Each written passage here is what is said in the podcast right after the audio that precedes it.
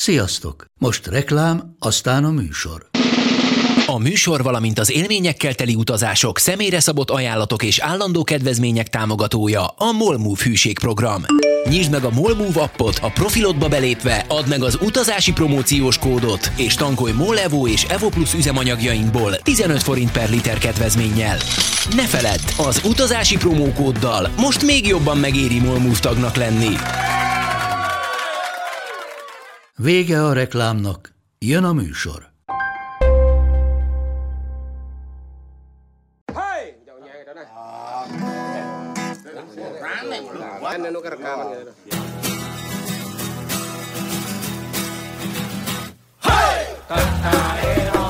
Sziasztok, drága hallgatók! Én Mátai András vagyok. Ez pedig itt az Utazási Podcast legújabb része, amiben két beszélgető társam Indonéziáról sztorizgat nekünk. Kóth Péter és Krulli Kábel mindketten mély ismerői az országnak. Bejárták keresztül kasul, miközben rengeteg élményt szereztek, annyit, hogy már nem is emlékeznek rá. Ezért ebben az interjúban hárman beszélgetünk, hogy egyik történet inspirálja a következőt.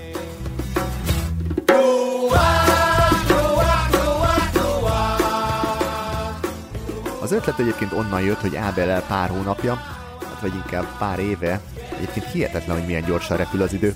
Na szóval már egy ideje beültünk egy filmvetítés után páran egy sarki gyroszra, és elkezdtünk sztorizgatni. Egyiket a másik után. Tudjátok, amikor egy történetet meghallgatva jut eszedbe egy másik. Most is ez a terv, hogy Péter és Ábel izgalmasabbnál izgalmasabb történeteket osszanak meg velünk.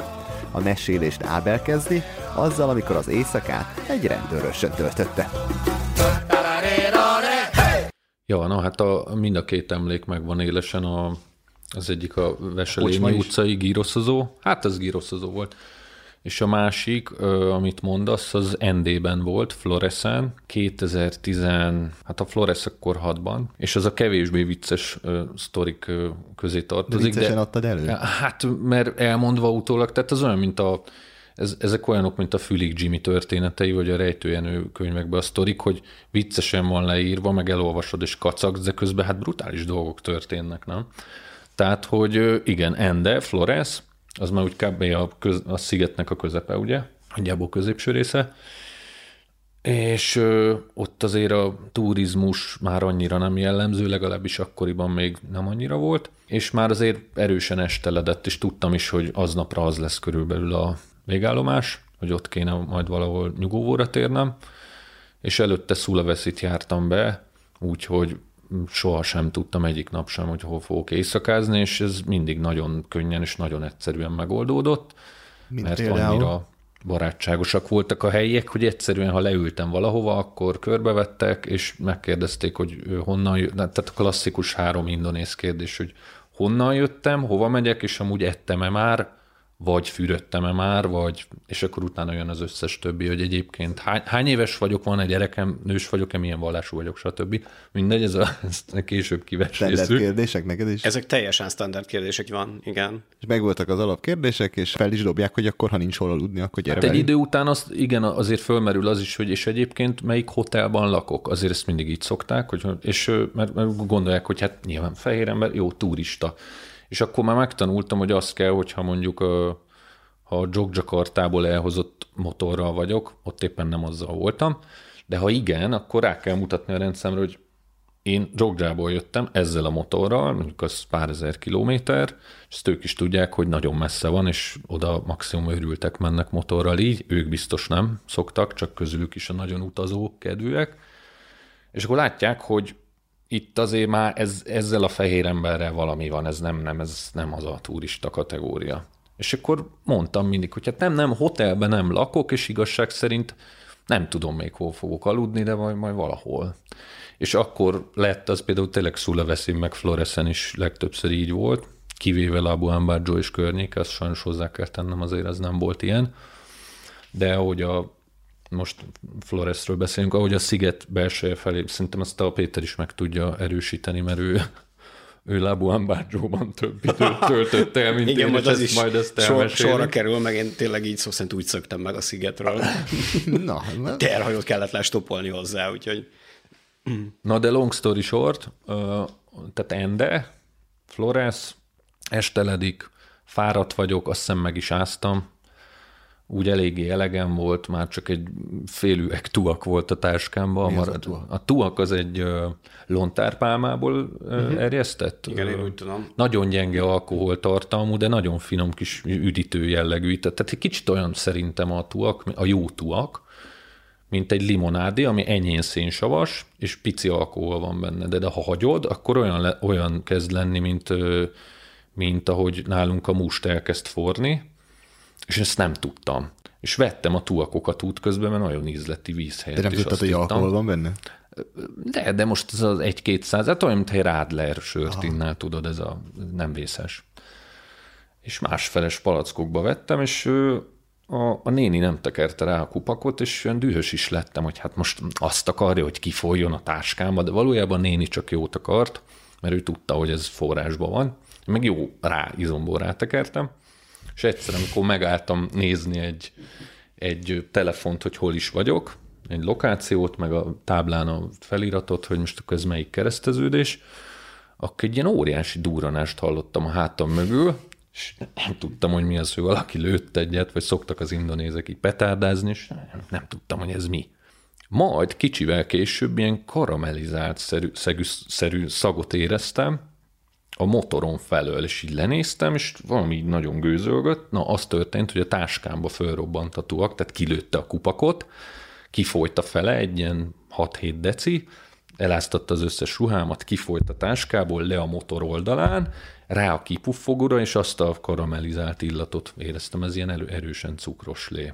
Na, hol folytassam? Hogyan jutott el a rendőrségre? Igen, a rendőrös, meg így az baj, hogy így megyünk, aztán ha bármi sztori van, akkor jöhet közbe, hogy például te neked volt-e ilyen hasonlót, hogy felrobbant-e a kezedbe a tuakpálinka, de nem, akkor mehetünk a rendőrőrsre. Szerencsére nem, de a rendőrőrsös csak annyit hozzátennék, hogy 2015 szilveszterén Ábellal mi lemotoroztunk Jogjakartából Balira, Dempaszárba, és emlékszel, hogy szerintem már egészen közel voltunk Dempaszárhoz, egy boltnál tehát leültünk megpihenni, és oda jött hozzánk egy rendőr, egy balinéz rendőr, ugye, ahol rengeteg turista van.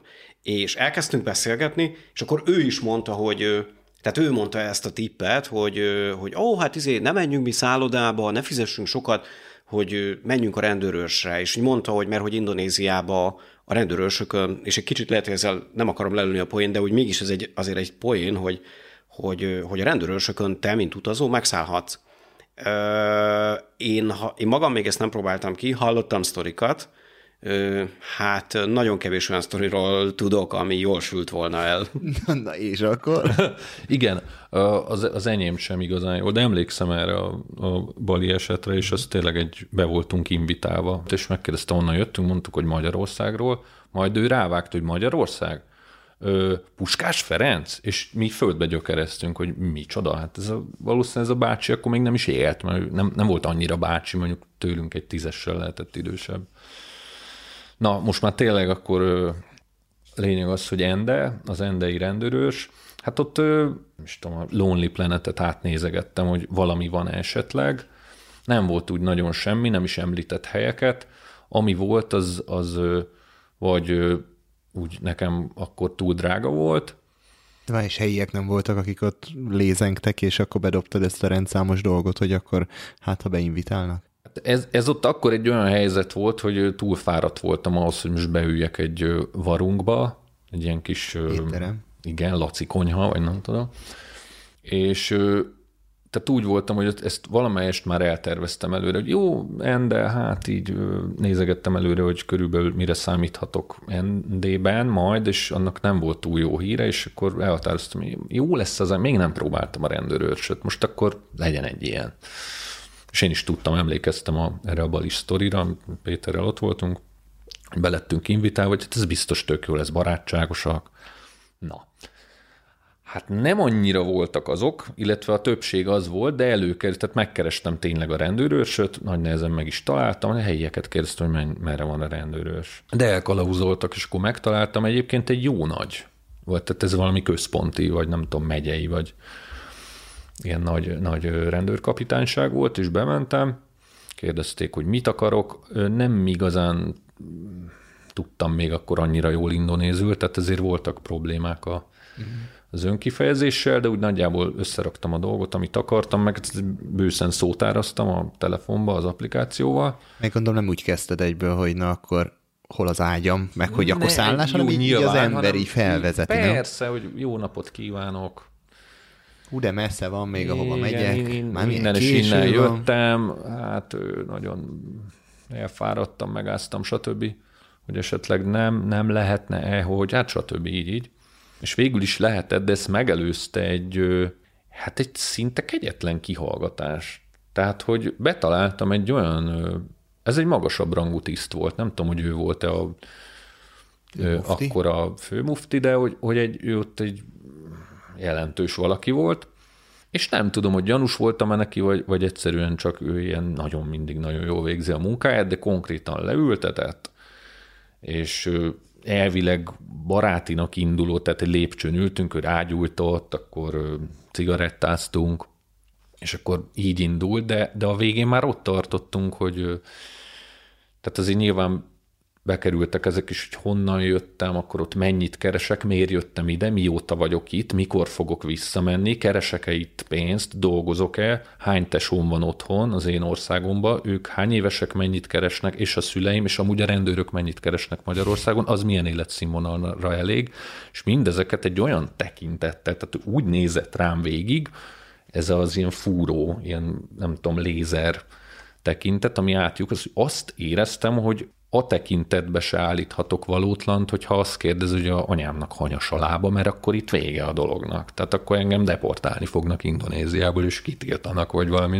Tehát így nagyon tisztességesen mindenre tök őszintén igazat mondtam, és akkor végül meglettem kínálva egy ilyen kihajtható priccsel, amire nem is tudom, hogy most én nem tudom, hogy arra sérülteket szoktak tenni, vagy ott ők néha elhevernek, de ez a kocsiba berakható, ilyen széthajtható, ilyen kempingágyszerű valami, és egy irodába betessékeltek, hogy akkor itt így fogok tudni, ez tök jó. Az olyan kényelmetlen volt, hogy inkább én leterítettem a hálózsákomat, akkor még hordtam ilyesmit magammal, Indonéziában egyébként erre nem nagyon van szükség, legtöbb helyen, tehát későbbiekben leszoktam róla, de ezt leterítettem a földre, és ott elhevertem. De pehjemre egy fél órával később bejött pont ez a tiszt, és ő meg lefeküdt arra az ágyra, amiről én lementem a földre, és onnantól kezdve ott pihent, vagy aludt, vagy én nem tudom, mit csinált, de onnantól kezdve én egy szemhúnyásnyit sem aludtam. Tehát, hogy ez a rövid sztori. Mármint elég hosszú volt, de... Miért nem aludtál? Hát figyelj, azért miután egy ilyen, nem is tudom, kihallgatáson részt veszel, hogy egy ilyen nagyon szigorú... Tehát figyelj, profin vallatott az ember. Ha azt kérdezte volna, hogy valaha követtem-e már el életembe olyan tettet, amiért az országomba megbüntethettek volna, akkor valószínűleg arra se tudtam volna hazudni, mert úgy kérdezett ki. És a végén se volt egy ilyen lazulás, hogy akkor... Hát nem, hanem csak egy ilyen teljesen, tehát nem az volt, mint Jáván, hogy mosolyognak, és akkor elröhögik a dolgot a végén, vagy tényleg, tehát nem, hogy úgy nincs nagyon komolyan véve, hanem egy ilyen addig számomra még ismeretlen ilyen valamely, nem mondanám, hogy szigorú, de inkább ami még furcsább volt, hogy ilyen teljesen szemtelen, tehát mint egy robot, és az ilyen ijesztő volt akkor nekem ott. Szerintem itt azért az is közrejátszik, hogy ugye Jáván éltünk, tehát ott töltöttük a legtöbb időt, és azért ahány sziget annyiféle ember, és ugye Floresz az már elég messze van Jávától, ott nagyon más mentalitású emberek élnek, ugye a rassz is más, tehát nem ez a maláj, alkat, ez a mandulaszem, gyönyörű csokoládébarna bőr, hanem kicsit, mint az ausztrál őslakosok, tehát ez a melanéz rasszhoz tartoznak ők, tehát fizimiskájukat tekintve is nagyon elütnek mondjuk a szumatrai, jávai, balinéz népességtől, és a mentalitások. Kinézetre is akkor az más. És nem utolsó sorban, hogy Indonéziában az egy szempont, hogy ugye ott a vallás, mert hogy ez is a standard kérdések között van, hogy mi a vallásod, és ez ott tényleg nagyon fontos, és Floresz szigete az egy keresztény sziget, az egy valamikor egy portugál gyarmat volt. Ellenben Jáva és Indonézia nagy része muszlim. Bali, ugye az balinéz, tehát ezért is különleges, és nekem is ez a benyomásom a floreszi emberekről, hogy kevésbé mosolygósak, kevés. Ami persze, például amikor én voltam Floreszen, akkor sokszor ez nekem felüdítő volt, hogy nem kell ezeket az udvarias körbe mosolygásokat csinálni, hanem lehet ilyen nagyon egyenesen, hány kilométer annyi, jó, oké, köszönöm. És a kérdések, amit Ábel mond, hogy vallatta, nyilván, ha ez nem a rendőrösön történik, akkor egész más a hangulata, meg nem egy rendőr kérdezi, de hát azért Jáván nagyon sokszor kap az ember olyan kérdést, hogy és nálatok télen hideg van? És az milyen? És mit esztek? Rizst esztek? Kenyeret esztek? Van kenyér? Meg krumplit? Jaj, de hát az milyen drága? Ó, és a hó hideg? Tehát most nem bántani akarom, csak tényleg nagyon sokszor ilyen vagy látszatnaív, vagy tényleg nagyon naív kérdéseket tesznek föl, és az életem első floreszi emberivel való beszélgetésem, ami szintén tehát amikor én Floreszre mentem motorral egy hajón történt, és az ugyanez volt, amit az Ábel mond. Tehát, hogy honnan jössz, melyik ország, milyen pénzetek van, mennyi az átlagkereset, az mire elég, ha télen hideg van, akkor nektek az külön meg kell fizetni, hogy fűtsetek. Szóval ilyen, látszólag ilyen, így Jávához képest ilyen racionális, meg európai füllel, szemmel, aggyal sokkal könnyebben vehető kérdések voltak. De ezek őszinte kérdések, nem? Szerintem amikor azt megkérdezik, hogy láttam-e már rizsföldet, és láttam-e már, hogy az zöld színű, szerintem ez ugyanúgy őszinte valahol. Naív és őszinte, és csak más a célja. Tehát az egyik az tényleg valamiféle információt próbál szerezni és összerakni, a másik meg inkább egy ilyen small talk, egy ilyen töltsük ki a köztünk lévő űrt azzal, hogy hülyeségekről beszélünk. Aha. Na és neked a rendőrökkel volt ilyen necessitud? Hát szerencsére olyan nagyon necessitum nem.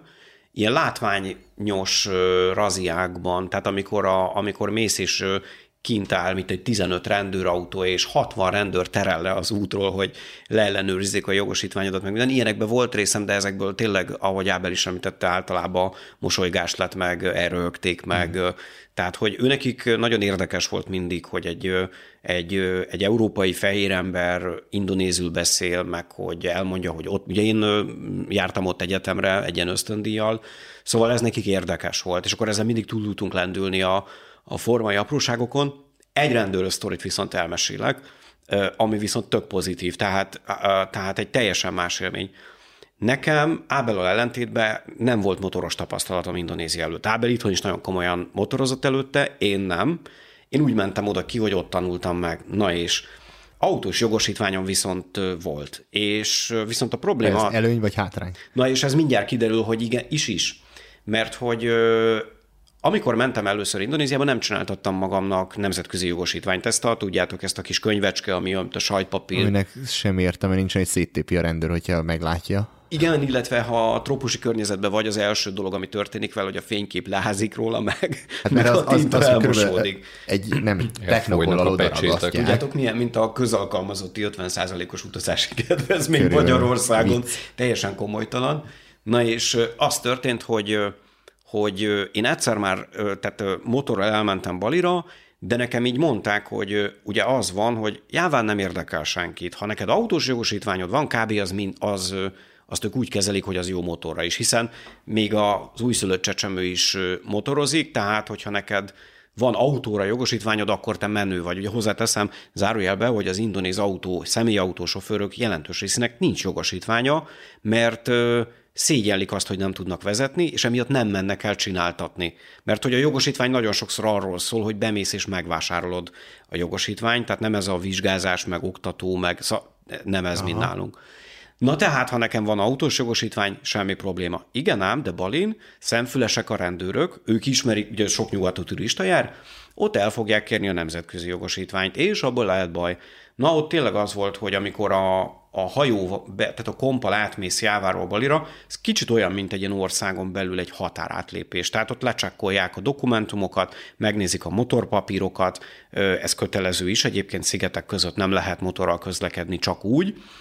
És én az átmenetelnél akkor többen mentünk, és egy indonéz barátomat kértem meg, hogy ő üljön föl, ő vezessen, én megültem mögötte. Szóval a rendőr az ő jogosítványát kérte. És aztán utána később nem volt ebből gond. Na aztán, amikor egy hosszabb motoros kalandra adtam a fejemet, én is így Floreszre indultam, akkor úgy voltam vele, hogy én teszek egy próbát. Bementem Jogjakartába a rendőrségre, hívtam egy barátomat, az Évit, aki nagyon jól beszélt indonézül, hogy segítsen, és azt mondtam, hogy hát az a helyzet, hogy elhagytam a nemzetközi jogosítványomat, kiesett a zsebemből, de nézzék, az európai jogosítvány az egyébként megvan, tehát hogy ez tudom igazolni, hogy van, de hát nemzetközi ez sajnos ez elveszett. Na, a rendőrök jó fejek voltak, beszélgettünk, megkínáltak rambutánnal. Ez a rambután? Az egy gyümölcs, egy ilyen szőrös, úgy néz ki, mint egy gumilabda, nagyon jó pofa, piros színű gyümölcs. Na és mit akarok mondani? Nagyon jó fejek voltak, kiállítottak nekem egy ilyen igazolást, rendőri pecséttel, 30 napig volt érvényes, hogy én elhagytam a jogosítványomat, de ők nekem igazolják, hogy nekem van jogosítványom autóra, motorra, űrhajóra, bármire, ami mozogni tud, és tényleg. És így vágtam neki utána így a Floresz felé menő útnak, rendőrséggel nem volt többet bajom. Majd hazaértem kereken egy hónap múlva Jogjakartába, és gondoltam egyet-kettő lett belőle, visszamentem a rendőrségre, és megkérdeztem, hogy nagyon szemtelenül, hogy hát ez egy 30 napig volt érvényes ez a papír. Nem csinálnának nekem egy olyat, ami 6 hónapig érvényes? És képzeld el, hogy minden gond nélkül megadták ezt az igazolást. Na most Balin, ez úgy ment ez a történet akkor, hogyha a rendőr megállít, nincs jogosítványod, már hogy nemzetközi, akkor megbüntetnek, vagy bemész a rendőrségre, és gyakorlatilag kenőpénzzel ugyanezt az A4-es lapra kinyomtatott igazolást te kikérheted magadnak. Ugyanezzel a kamu dumával, hogy elhagytad, és hogy így, meg úgy, meg amúgy. De Jáván szerencsére ott viszonylag kevesebb a turista, ezért ott jó fejségből megcsinálták a rendőrök. És nincs, hogy látják a külföldit, és akkor direkt arra, hogy valami kis kenőpénzt szerezzenek, akkor nekem igazoltatnak csak azért? Jaj, nekem Balin volt gondom a nemzetközi jogsiból. Azt hiszem azon kevesek közé tartoztam. Mindenki photoshopozott, fénymásolt, hát hogyne, sőt. De amit a nemzetközi jogsiról akartam mondani, abból viszont teljesen valódi és eredeti volt nekem, amit itthon kiváltottam az igazi korlátlan ájogosítványomra, meg bére, stb. Tehát, hogy úgy voltam vele, hogy ha már van motorra, és megcsináltam itthon egy vagyonér, akkor most miért ne legyen egy igazi nemzetközi jogsim? Most azt el kell, hogy fogadják. Úgy voltam vele. Hát amit az előbb a Péter mondott, hogy Baliról Jávára, illetve vice versa, ott pont úgy jártam, hogy a teljesen eredeti és érvényes nemzetközi jogsimat adtam oda nagy büszkén, hogy hát én nem olyan vagyok, mint a többi bulé, hogy ilyen, amit te is mondtál, hogy ilyen pecsétes papírok, ezt kérem igazi. Nézi, kinyitja.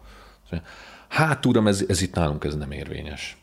És akkor hát így ez ilyen totál helyzet volt, mondtam, hogy pedig ezt a világ összes országába el kell, hogy fogadják, rá is van írva, angolul is, meg még egy sor nyelven, nem tudok mit csinálni, nekem csak ilyen van. És akkor így, hát akkor átmögöttem a sor, gondolkozott egy fél percig, majd visszaadta, és akkor mondta, hogy legyintett viszont. Ez az egyik eset volt, ez lájtosabb volt.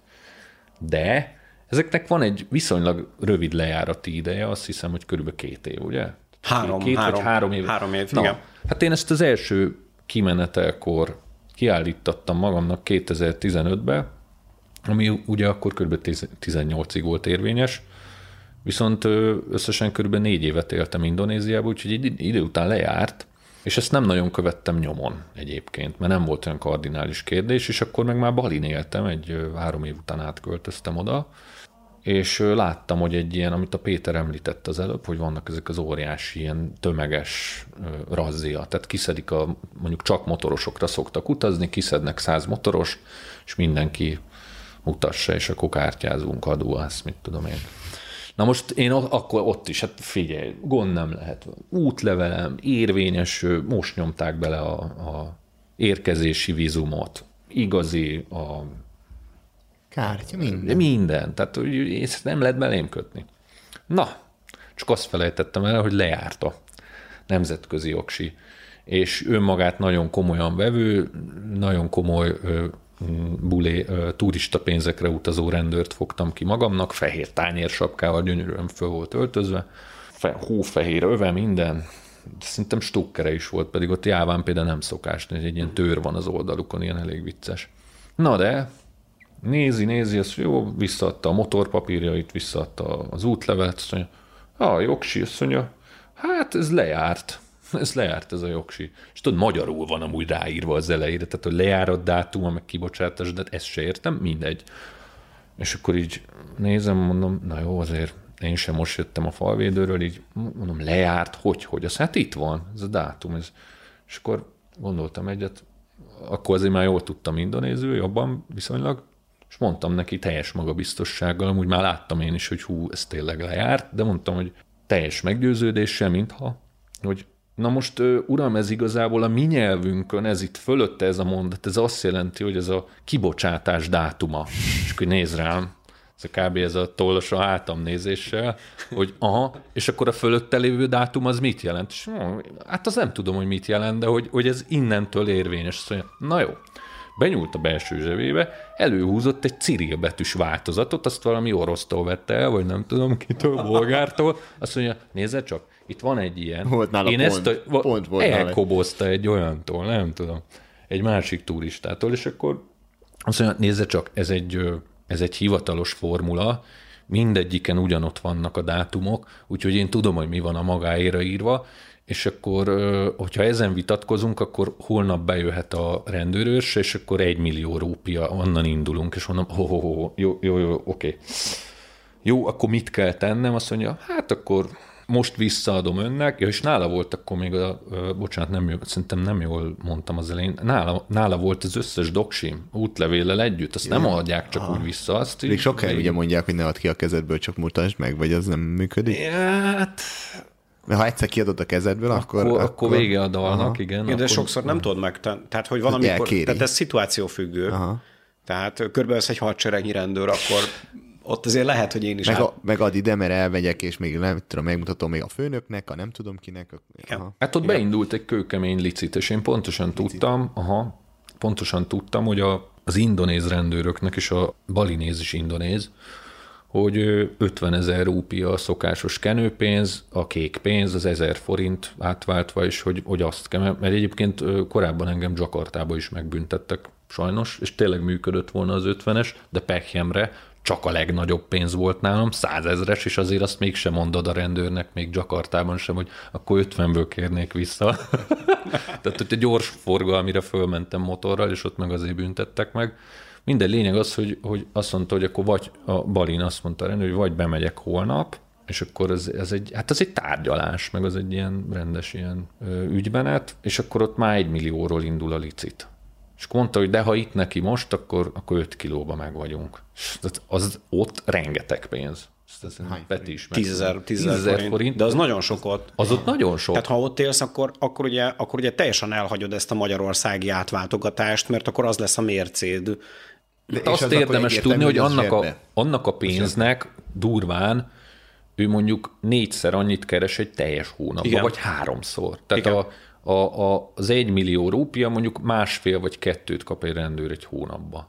És gondolj bele, hogy ahhoz mérten ő 500 000-et kért tőlem. Tehát azért így mégiscsak átváltjuk, hogy megpróbáljuk. Egy heti fizetés akkor. Hát simán, egész simán, és az ott nekem is, én azt a pénzt sokkal több idő alatt költöm el, sokkal több jó dologra. Szóval több mindent tudok belőle venni, úgyhogy lényeg az, hogy ott azért kemény küzdelem ment, mondtam meg, hogy ne már, hát nem lehetne, hát én rögtön a legalsó tételről indítottam, hogy akkor úgy így elhúztam egy kék pénz, hogy 50 000, és így az arcomba röhögött, hogy na jó, figyelj, felejtsd el, és így vitte el az összes papíromat, és ültem, mondom, úristen, hát ez nagyon gáz, itt most mélyen a zsebbe kell nyúlni.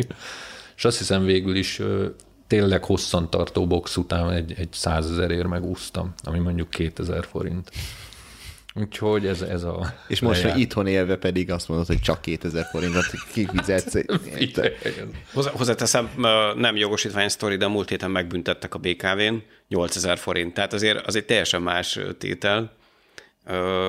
Igen. Na, még annyit jutott eszembe, hogy itt ugye korábban szóba jött a rendőrségen alvás, és Ábelnek van ebbe tapasztalata. Van egy közös barátunk, ismerősünk, nem emlékszem a nevére, lehet, hogy ő fel tudod idézni, a szakállas amerikai zenés srác. Így van.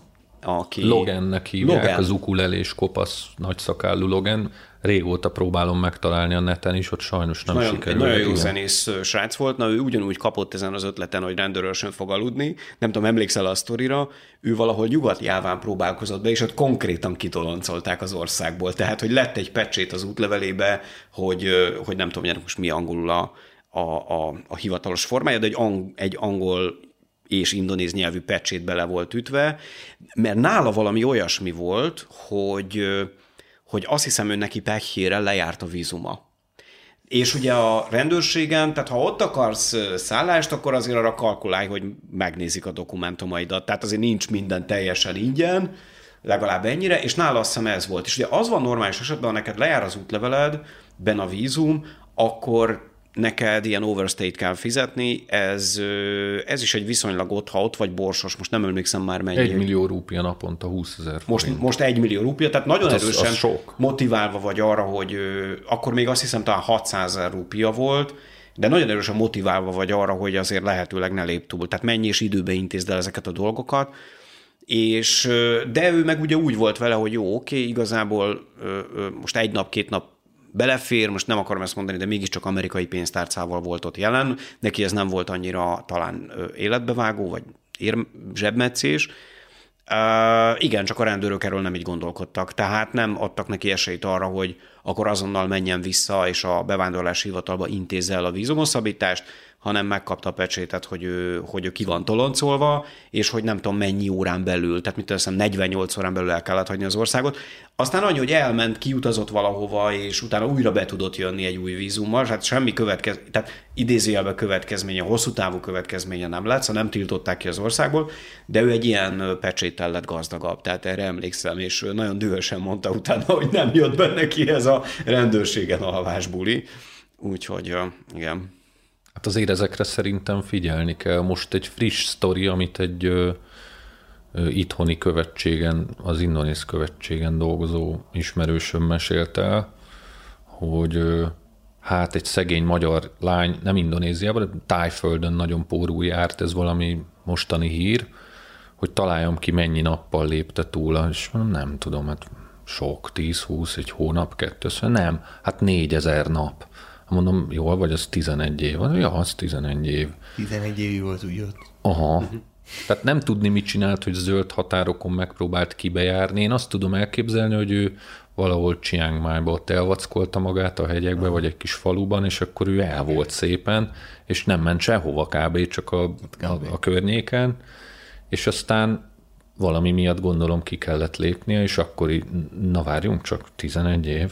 És hát őt is deportálták, meg nem tudom, mit kapott meg. Ez soha többet nem megy vissza. Durva. Kanyarodjuk vissza egy kicsit a motorozásra. Hát ugye, Ábel, neked van tapasztalatod, Péter, neked nem nagyon volt, és hát azért Indonéziában motorozni, az úgy nem fehér embernek való elsőre. Melyik volt a könnyebb neked, hogy megtanultad a krászt, és tudod, hogy működik egy európai forgalom? Te neked meg lehet, hogy pont az segített, hogy semmi elképzelésed nem volt, és tudtál könnyebben akklimatizálódni az ottani forgalmi viszonyokhoz. Melyik volt könnyebb? Nekem most így, ugye tényleg nincs összehasonlítási alapon, tehát nem tudom itthon milyen motort vezetni. Autóról meg azért nincs, mert azt meg ott kint nem vezettem. Tehát, hogy igen, a közlekedés, a forgalom az teljesen más logika szerint működik.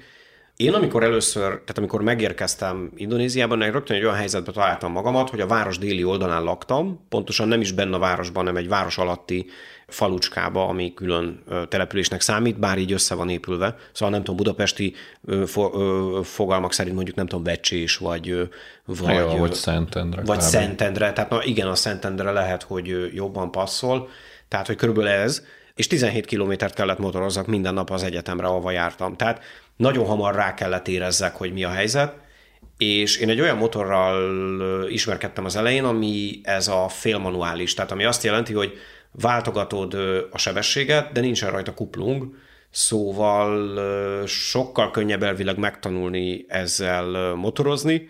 125 köbcentis, 90-100-at ki lehet belőle hajtani, igazából abba a forgalmi rendszerben szerintem elég jól működik, sőt, és hogy nagyon kevés gond van vele.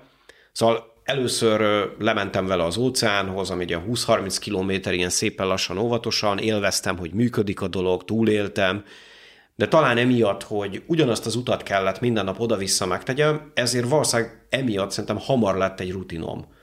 És aztán az a döbbenetes, hogy tényleg én szeptember első napjában érkeztem, és emlékeim szerint kereken egy hónapra rá, október első napján már akkor egy sráccal nekivágtunk Balinak. És nem egy nap alatt, két nap alatt tettük meg, félúton megszálltunk, de akkor már egy ilyen nagyon komoly, és ráadásul ott volt is egy kis atrocitás, mert belekeveredtünk egy motoros üldözésbe. De mesélj. Igen.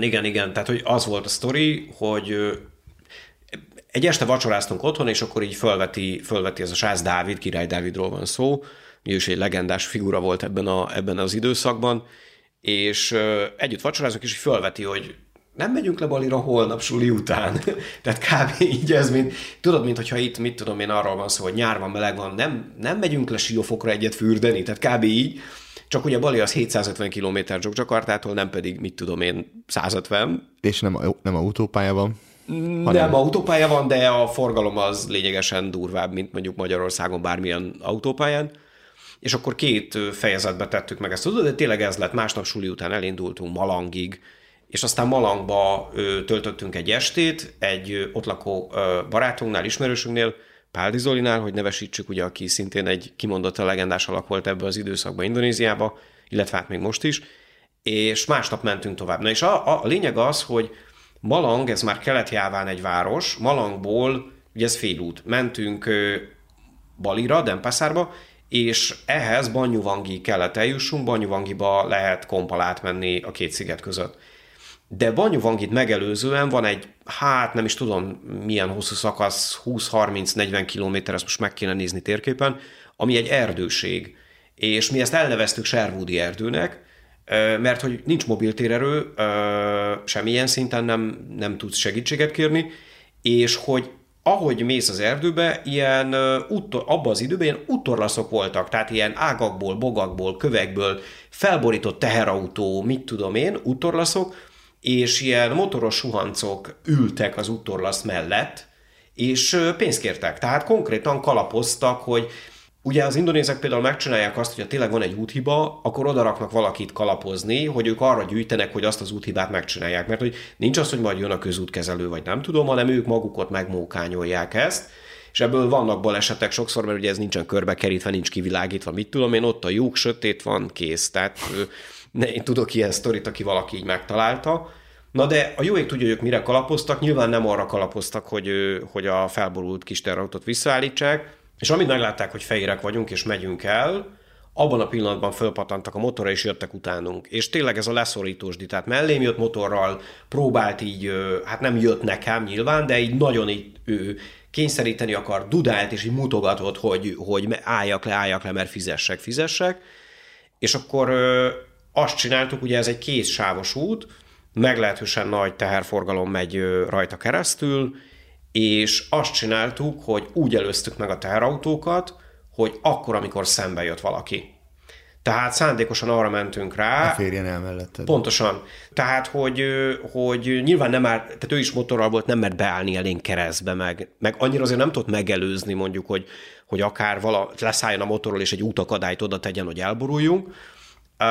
Viszont ott volt mellettünk folyamatosan, és akkor ez volt a megoldás, hogy gyakorlatilag akkor kezdtünk el előzni, amikor szembe is jött valami őrületes dudálás, és ott tanultam meg ezt, hogy amikor azt hinnéd, hogy nincs hely két terrautó között, akkor még de van.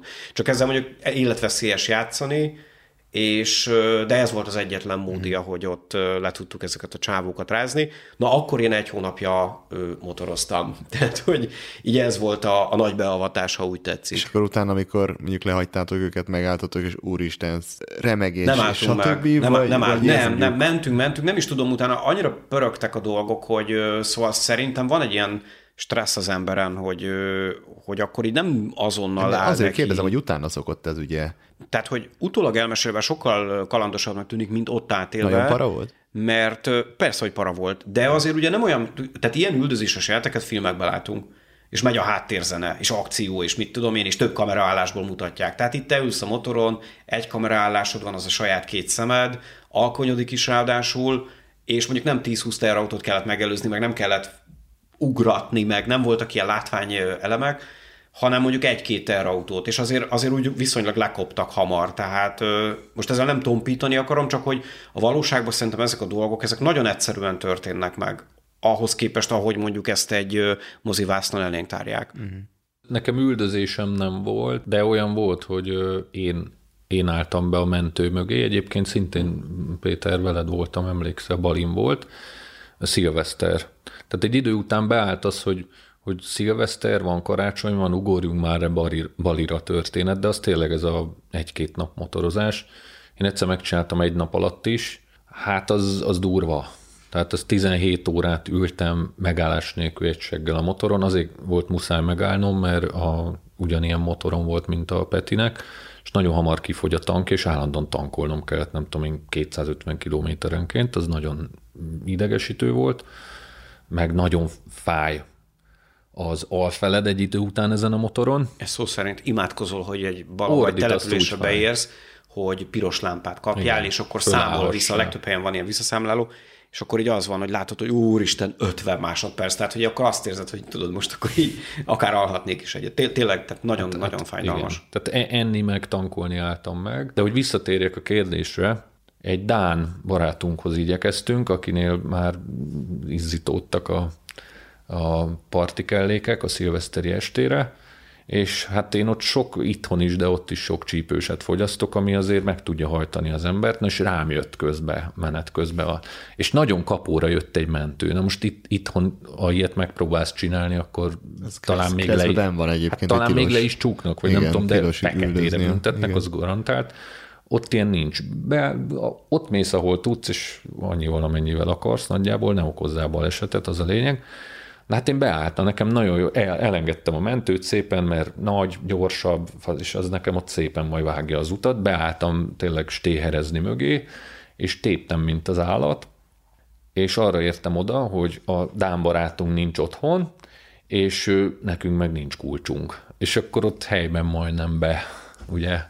Tehát az iszonyú volt. Tehát valahol, tehát érted, amíg mész, pont ahogy te is mondtad, ez tök jó, meg izgi, meg legalábbis nálam a tét az más volt, de nyilván az is fontos volt, hogy azért odaérjek időbe, és nagyon jó volt, hogy hát azért ilyet otthon nem lehet csinálni, ez mégiscsak milyen menő dolog, és akkor majd de jó lesz beérkezni, és hirtelen gyorsan a mandira, a WC-re, hát és zárva van a kapu. Szóval az ilyen, az nagyon... A közlekedéssel kapcsolatban pedig így összességében, amire nagyon, nagyon hamar rá kellett éreznem, tudni kell, hogy tényleg úgy mentem ki, hogy már egyrészt jogsim is volt, akkor is már egy jó, nem tudom, 10 éve, vagy lehet, hogy akkor még kevesebb, de régóta motoroztam akkor is, és azt kellett nagyon gyorsan felismernem, és ahhoz adaptálódni pillanatok alatt, hogy... úgy tudsz túlélni balesetmentesen, sérülésmentesen, élve Indonéziában a közlekedésben, hogyha megtanulsz arra számítani, hogy bármikor, bárhonnan, bármilyen jármű, bármilyen sebességgel érkezhet. Vagy nem csak jármű, hanem élőlény is, vagy tulajdonképpen bármi.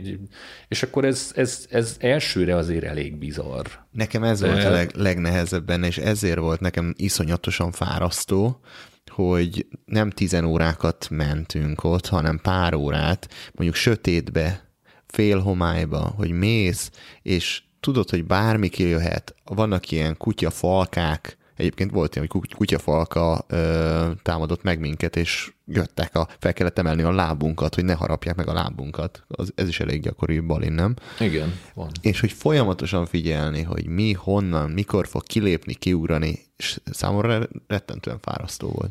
Nekem ez a 100%-os fókuszáltság, azt hiszem, hogy ez az, ami úgy ki tud kapcsolni motorozás közben, hogy nekem ez nagyon addiktív, mert egyébként annyira sok a zaj, most a zaj alatt azt értem, hogy nem csak audiális, hanem nagyon sok minden elvonja a figyelmemet. És ha felülök a motorra, abban a pillanatban, hogy ráültem, még el se fordítottam a kulcsot, ez itthon még jobban érvényes, mert én megmondom őszintén, én itthon az említett faktorok ellenére én kevésbé érzem magam biztonságban, mert igaz, hogy sokkal szigorúbb szabályok vannak, de sajnos a vezetési morál, vagy a hát mondjuk kultúrának, nem tudom, vagy kulturálatlanságnak. Szóval nagyon sok az agresszív vezető, és persze a motorosok között is van egy csomó nagyon nem szimpatikus figura, akik állatmódjára közlekednek, de sokan, akik például maguk nem motoroznak, azok beülnek a fémdobozba, 2 tonna, és úgy érzik, hogy onnantól kezdve mindenki el az útjukból, és téged motoros, meg eltiporlak, ha nem takarodsz előlem. Vagy ez a mentalitás még mindig sajnos tetten érhető, és ez ránk nézve abszolút életveszélyes. Szóval ezzel is kell kalkulálni. Valamint kalkulálni kell azzal is, hogy egy csomóan vagy figyelmen kívül hagyják a táblákat, vagy akár a lámpaszínét is, vagy egyszerűen van ez a kategória, hogy ja, bocs, nem vettem észre. Ja, én azt hittem, hogy az csak egy motor, az lassabb. De nem, hogy lassabb, az pont, hogy sokkal gyorsabban jön általában, és fog, és kijön eléd. Szóval szerintem, megmondom őszintén, itthon parább, itthon is azért... Ezt már hallottam mástól is, hogy sokkal biztonságosabb. Itthon is megyek egy 15-20 ezret egy évbe, ami pont a fele annak, amit kint megyek, de azért itt sokkal jobban figyelek. Meg télen hideg van, és sokkal veszélyesebb. Szóval, hogy na ezek... Igen, nekem, amikor én elkezdtem motorozni, nekem azt a jó tanácsot adták, hogy maradjak a bolyba.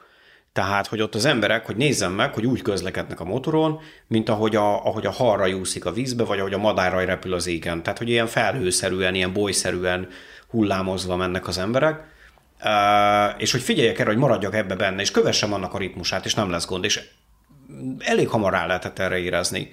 Tehát hogyha egyedül motoroztam, ez tök jól működött. Az elején a probléma az volt, hogyha többen mentünk, akkor kiszakad le, ha én megyek hátul, akkor vajon bevár-e a másik, és egyszerűen ez amiatt, mert hogy mondjuk akivel megyek, ő rutinosabb, és akkor mondjuk esetleg nem tudom vele tartani a lépést, tehát ez mondjuk adott. De én is azt mondom, hogy én itthon bár nem vezettem motort, de teljesen egyetértek Ábellal, hogy itthon agresszív, és a másik szerintem, ami nagyon, nagyon erős különbség, hogy ott kint az emberek egymásra figyelnek. Tehát motoros a motorosra, autósra, fordítva is, tehát hogy mindenki mindenkire figyel, itt meg az emberek sokkal inkább hagyatkoznak a szabályokra. Tehát, és lehet, hogy nem tudja jól a szabályokat, de hagyatkozik arra, neki elsőbsége van egy kereszteződésnél, akkor ő belemegy. Ott kint nem mész bele, mert nem lehet szabad biztos, hogy valamelyik oldalról nem jön egy busz vagy teherautó, amelyik úgy dönt, hogy neki van elsőbsége, mert ő a nagyobb. Egyébként ez Indonéziában abszolút így van, hogy például a teherautó és a busz van a tápláléklánc tetején, tehát ők ugyanúgy ledudálnak. Tehát volt olyan, hogy én is 70-nel mentem le az útról a Murvára, mert hogy szembe jött velem, előzött egy teherautót, előzött egy busz, és kit érdekel, hogy jönnek szembe motorosok, azok majd mind a kis legyek, szúnyogok arrébb röppennek, hát röppentünk, amennyire tudtunk. Volt egy utasom, nagy súllyal voltunk, ezért nem tudom, talán ezért nem taknyoltunk el, de hogy tényleg Murvára lemenni 70-nel, azért az nem vicces. Na, de ezt leszámítva én is azt gondolom, hogy ott sokkal, szóval ahányan vannak és közlekednek, ahhoz képest sokkal kevesebbnek tűnik a baleset.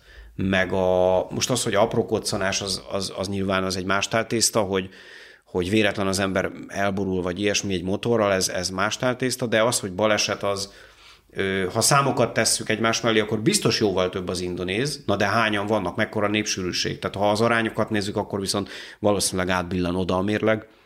És talán még az is lehet, ugye Magyarországon a motorosok zöme, a szezonmotoros. Szóval nem rákényszerülten az életmódjából adódóan motorozik, szóval aki teheti, azért leteszi mondjuk késő ősztől vagy ősztől tavaszig. Ott kint Indonéziában meg az van, hogy azzal mész vécére is. Mert meg az egész család, meg mindenki. Meg az egész család azzal megy, igen. De egy építkezést is gond nélkül lezavarnak vele. Tehát hogy mondjuk vicces dolgokat is, amikor mi az a, nem tudom, toppoljunk rá egymás, hogy mi az a legbizarrabb dolog, amit láttál már motoron. Hát Borneón egyszer megelőzött minket egy talicska 70-nel, ez úgy nézett ki, hogy ugye az egyik vezette a motort, a másik hátul ült, és a 2 lelógó kezével fogta a talicskát. Utánfutóként? Aha, és ez a fogat, vagy hogy is mondják, szerelvény, gépszerelvény, ez így minket 70-nel megelőzött, mert mi épp csak úgy 50-nel így nézelődtünk ott az úton, hogy milyen a táj, vagy a város. Hát az mondjuk elég kemény volt. Én az ilyen legnagyobb kiterjedésű dolog, amit láttam, ez Jogjakartától alig 10-20 kilométer ott hirtelen akartam mondani a Jalan Imogiri Timur, tehát a Imogiri környéke, igen. Hogy egy fickó úgy ment a motorral, hogy egy francia ágy volt rajta. Tehát ez az a durva, hogy ilyet én is láttam. Tehát, a keret maga. Keret, tehát nem a matrasz nem és volt benne. És a feje kilógott, és így valahogy igen, az eszkát így megfogta. Tehát, hogy érted, igen. Így föl volt úgy kötve, szerintem vagy valószínűleg rá, hogy tudod, ő ha fölállt volna, akkor lehet, hogy ő tartja a keretet, mint egy ilyen lámpaernyőt, és akkor így érted, de azért tényleg szembe jön veled egy franciágy, azért az így nézel egyet, hogy így mi van.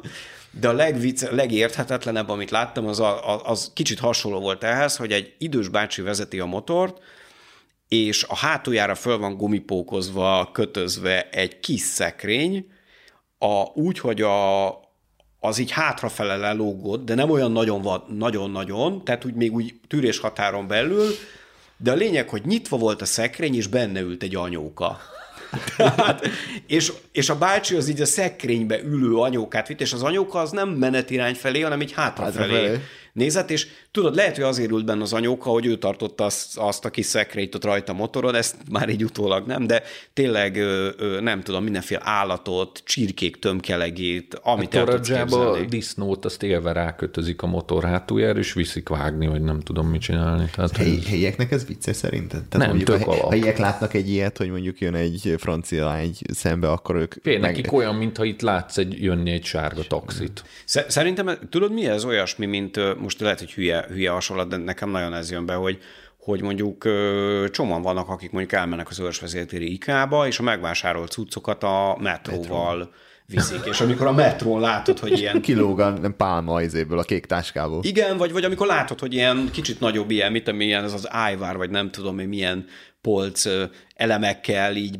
bemásznak, és akkor tudod, így szét van szedve, meg minden, de azért na. Ez szerintem jó hasonlat. Egy kombikba is látni ilyesmiket, illetve én egyre inkább most már látok itthon robogókon is olyan dolgokat, amit azért régebben itthon én se vittem volna két keréken, akkor futároktól is hallottam érdekes sztorikat, hogy nem tudom, ekkorára fölfújt héliumos lufikból, tehát ilyen 40 centisekből 10-et vitt, úgyhogy fölemelt a bicikle elejét, stb. Vagy a 6 méteres szőnyeget összecsavarva a hátán úgy, hogy így előre kijött. Szóval kérdés, hogy itt mit vállal az ember. De itt eleve úgy valahogy szerintem itthon inkább úgy vagy vele, hogy kevésbé kockáztatod meg, mert rögtön arra gondolsz, hogy ez biztos nem szabályos, meg veszélyes. Indonéziában meg úgy, hogy nyomjuk. Tehát, hogy én magamat költöztettem motorral úgy, hogy tényleg a legtöbb cuccomat azt egy kanyarba elhoztam, és akkor a nagy hermetikusan záró ilyen műanyag dobozt, amivel ott a nagyon magas a páratartalom, itt benészednek a dolgok. Abba pakoltam a legtöbb dolgot, azt úgy magam mögött félkézzel fogtam, és akkor nem tudom, egy pár utcányira azért el tudtam menni, vagy a szomszéd faluba. Hát kényelmetlen, de hogy megoldod. Tehát, hogy egyszer, vagy a 20 literes gallon vizet, azt is abból van, aki fölrak a motorra 4-5-öt. Uh-huh. Én kezdő voltam, én 1-2 vittem el, mert az úgy fért el a lábamnál. De amire például oda kell figyelni, amikor valaki így a vállán visz a motoron félkézzel egy 7 méteres ilyen PVC dréncsövet, és akkor rendesen le kell húznod a fejedet, mert az meg téged pont telibe talál. Tehát volt ilyen, hogy én kanyarodnék arra, ő meg jön szembe, a cső is kanyarodik, csak előrébb van 4 méterrel az eleje, és azt simán fejbe vág, hogyha nem figyelek. Szóval ezek kint teljesen alap dolgok. Vagy az, hogy kijön egy egész napos munka során lekaszált, nem is tudom, az állatoknak, ez mit gyűjtenek, a rizsnek? Szerintem az a rizsnek a szalmája lehet. Rizs, igen. Ugye? Aha, nekem annak igen. Tűnt, mindegy ebben. Egy nagy széna, egy kazal. Gyakorlatilag rajta van egy bógja, egy kazal a motoron. Kis guruló gaz. A tetején van ez a kis vietnámi kalap, alul meg kilóg egy kerék, és mész 80-nal egy úton, és egy ilyen kijön eléd. És hullik azért, tehát, hogy azért is. És nem nézi meg, hogy valaki jön-e mögötte, ő kimegy, és ő 20-szal fog menni, te satufékezel, hogy túléljétek, és ha rákiabálsz, hogy nem érti, hogy mi a probléma. Mm. És az érdekes, hogy most, hogy ezt így mondod, ezt a kiajtást, ugye ott baloldali közlekedés van, tehát ott nem jobbra kisív van, hanem balra kisív. Így van. Tehát, hogy most az jut eszembe, hogy például, ha valahol el kell indulni, balra kisívre én is teljesen leszoktam attól, hogy hogy körülnézzek. Tehát akár egy útszéli kifőzdéből bármi, teljesen rutinszerűen, mert hogy tudom, hogy nézik tehát akik jönnek, azok látni fogják. Jó, azért ezzel... Csak a busz ne legyen 110-zel, tudod, a amit mondtál, az a szembejövős. Igen. Úgy én is jártam. Mész a sávodba szabályosan, 80-100-al, és egyszer csak ott tornyosodik egy busz előtted, még valamennyivel, és tényleg jön 110-zel. És azért balesetek vannak, de megmondom őszintén, én több mint 100 000 kilométert lemotoroztam Indonéziába, összvisz mindenhonnan, mindenhova, és alig láttam balesetet. Vannak, tény, hogy vannak, meg a Peti által Sherwoodi néven emlegetett erdőn magam is jó párszor átkeltem oda és vissza, és ott például, ami még bizarrabb, hogy az elején meg a végén, vagy akár még benne az erdőben is ilyen roncsbuszok meg kamionok is ott vannak hagyva, amik így nem tudták elhagyni a terepet. Szóval azért láttam ilyen járműveket, amik olyan állapotban voltak, hogy hát nehéz elképzelni, hogy abból egy jó állapotú utast vagy embert kiszedtek. Jó, közlekedésről kanyarodjunk hát kicsit az emberekre. Nagyon szeretem az emberes sztorikat. Hát szerintem tényleg az van, hogy ahány sziget annyiféle. Alapvetően, amit én tapasztaltam, hogy segítőkészek, és hogy nagyon szociálisak, tehát azt jelenti, hogy nem igazán éreztem bárhol is azt, hogy ha itt valami történik, akkor ne lenne senki, aki segíthetne. Necces helyzetek voltak, tehát ez a motoros üldözés, meg mit tudom én, a kelet-jávai Szurabaja kikötőjében késő este szállást keresni, ilyen maradjuk annyiba, hogy tényleg ilyen rejtőjenő karakterek között, azt mondjuk azért az nem volt, azt nem szeretném megismételni, de hogy...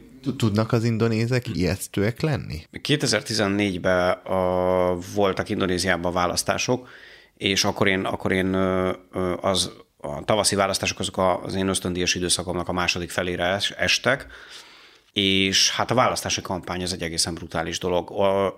És köze van a motorozáshoz, ugyanis az történik, hogy az egyes politikai pártok úgy kampányolnak, vagy reklámozzák magukat, hogy összeállnak ilyen motoros bandák. Ezt úgy kell elképzelni, hogy akár 50-100, de akár 200 motoros összeáll, ugyanolyan színű ruhába, párzászlókkal, és nekiállnak felvonulni, rendkívül lassan, és rángatva a gázkart, ez a ran-tatantan, ran-tatantan. Na igen ám, de ez eddig még oké. Nagy, zajos, büdös, mert füstöl, csak hogy azt csinálják, hogy mielőtt ebbe belefognának, lefűrészelik a motor kipufogóját. Tehát ami azt jelenti, hogy olyan égtelen recsegő hangja van, hogy gyakorlatilag nem tudsz mellette megmaradni. Tehát én tudok olyan sztoriról, hogy valaki konkrétan beszakadt a dobhártyája, és omlott a füléből a vér, és valaki pedig szívrohamot kapott, egy idős bácsi, és belehalt ebbe, mert ez akkora hangorkán, ha közvetlenül melletted szólal meg, hogy az eszedet vesztett tőle. Tehát ott biztos, hogy te nem tudsz a motoron megmaradni, és eldobod a kormányt, mert reflexből nyúlsz a füledhez. Én akkor nagyon megláttam egy olyan arcát annak az egész kultúrának, ami rettenetesen sötét, mert hogy ezek a kedves emberek, ezek egy pillanat alatt egy vezényszóra, egy ilyen politikai vezényszóra gyakorlatilag jobbra át vagy balra át módon beállnak, arctalanná válnak, és olyanok lesznek, hogy taposnak és nem az, hogy gyilkolnak, de hogy tudod, így lehengerelnek mindent. Tehát abban a pillanatban, hogy nem egyénként, meg kedves kis közösségként vannak ott, hanem egy politikai maszk mögé bújhatnak. Szó szerint egyébként nagyon sokan maszkokat is hordtak, mint mi most itt a járvány idején, az ott egyébként is szokás hordani, motorosok meg főleg ugye a por miatt, de amikor látod, hogy párzászlóval egy ilyen motoros csapat megy, és a rendőrök azt csinálják, hogy biztosítják nekik az utat.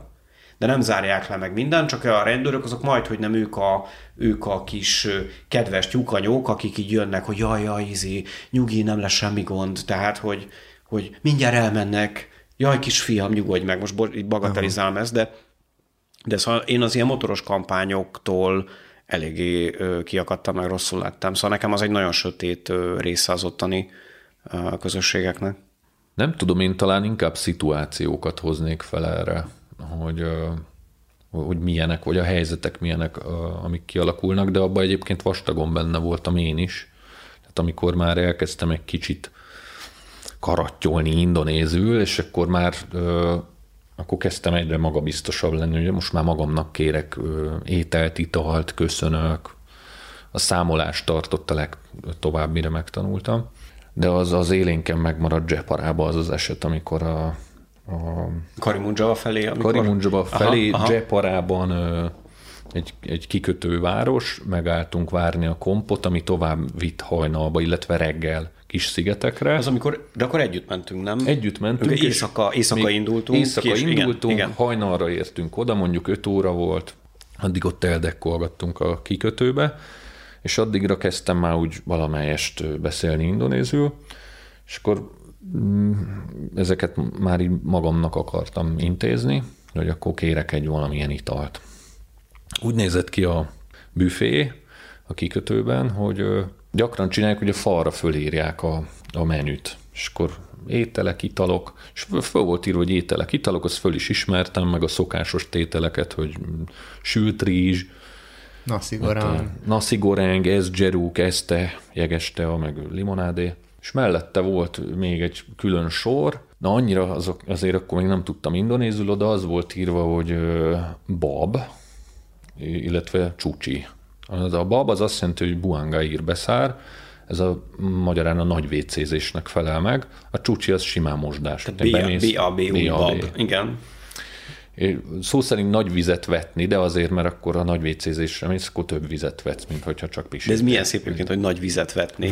Mert hogy teljesen érthető legyen, egy fándliszerű műanyag kis kannával öntöd a vizet a tappancsos WC-be, amilyen amúgy van Dél-Európában is láttam ilyen típusú WC-t, csak ott volt hozzá lehúzó.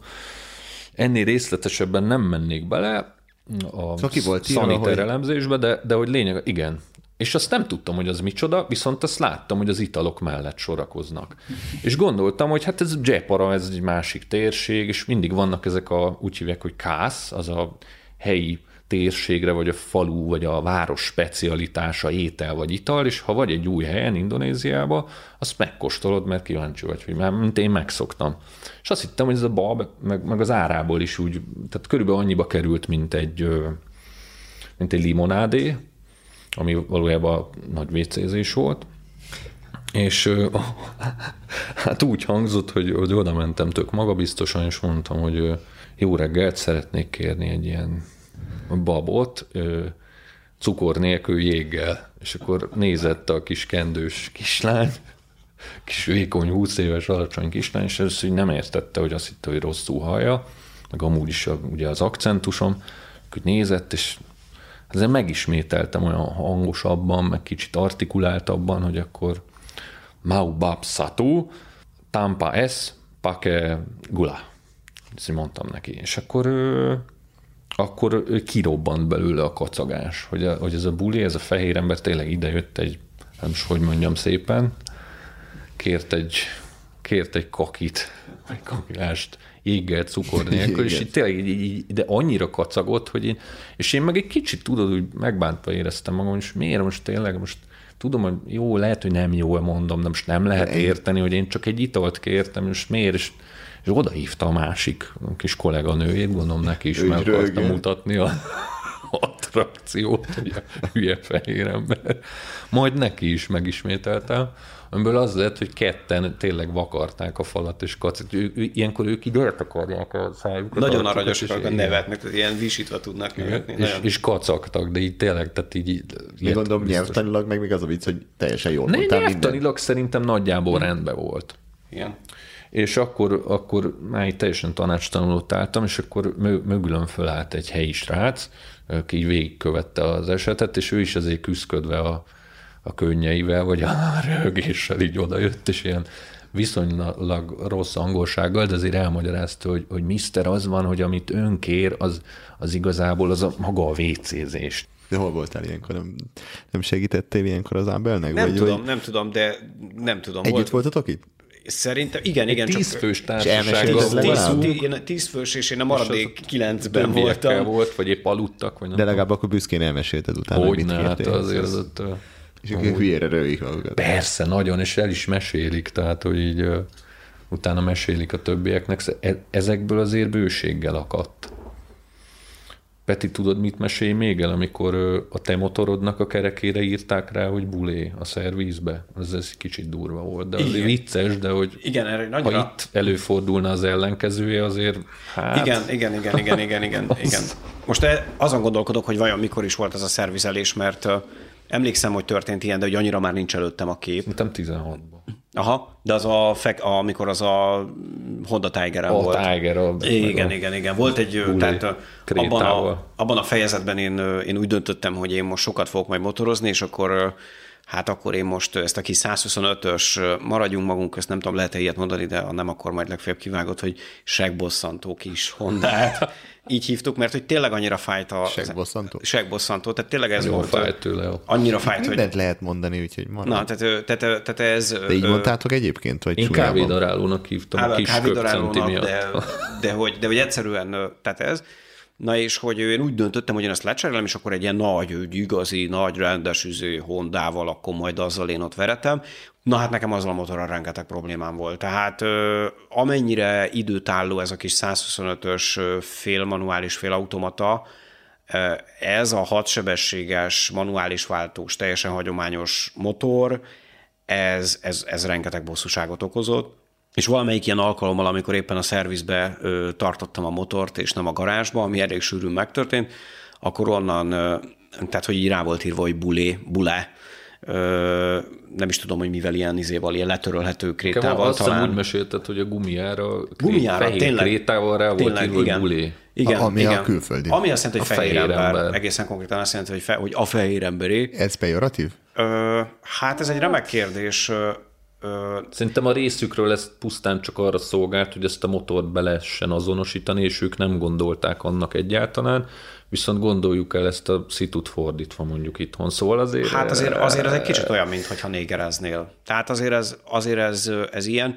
Az más kérdés, és most tényleg nem akarok elfelé semennyire elmenni, de ha elkezdünk ezen gondolkodni, lehet, hogy mondjuk Amerikában vagy Nyugat-Európában négerezni, az némileg másképp hangzik, mint mondjuk Kelet-Európába, de tényleg úgy értem, hogy ha mondjuk egy kisvárosi közegben történik mindez, ahol a mi kultúránkban mondjuk ehhez a fogalmaz nem társul annyi negatív dolog, nincsenek is itt fekete emberek, akiknek mondjuk ez, na, szóval nem akarok belemenni, de hogy mégis azért az indonézek esetében ez egy ilyen megjelölés, de hogy na, szóval... Bántott? Igazából, mivel annyira sűrűn használják ezt a szót rá a fehéremberre, ha meg rájönnek, hogy tudsz indonézul, akkor a jávaiak jávaiul mondják, londó, ez jávaiul jelenti azt, hogy bulé, vagy fehérember. Hát holland valójában. Belanda holland, és abból jön a londó. Tehát simán lehollandoznak, hogyha fehérember vagy. Igen. És amikor már sokadjára londóztak le, és nem bulé. Tehát a bulé az végül is fehér embert jelent, a londó az viszont jával jó hollandot jelent, és akkor nagyon sokadjára mondták, akkor egyszer az egyik indonéznek megpróbáltam elmagyarázni, hogy figyelj, oké, rendben van, nekem semmi bajom nincs vele, hogy így hívsz, csak azért elmondom, hogy amúgy én nem vagyok holland, tehát én magyar vagyok, ez egy tök más ország, és akkor így vigyorgott, meg így bólogatott, és így láttam, hogy igazából nem megy át semmi infó belőle.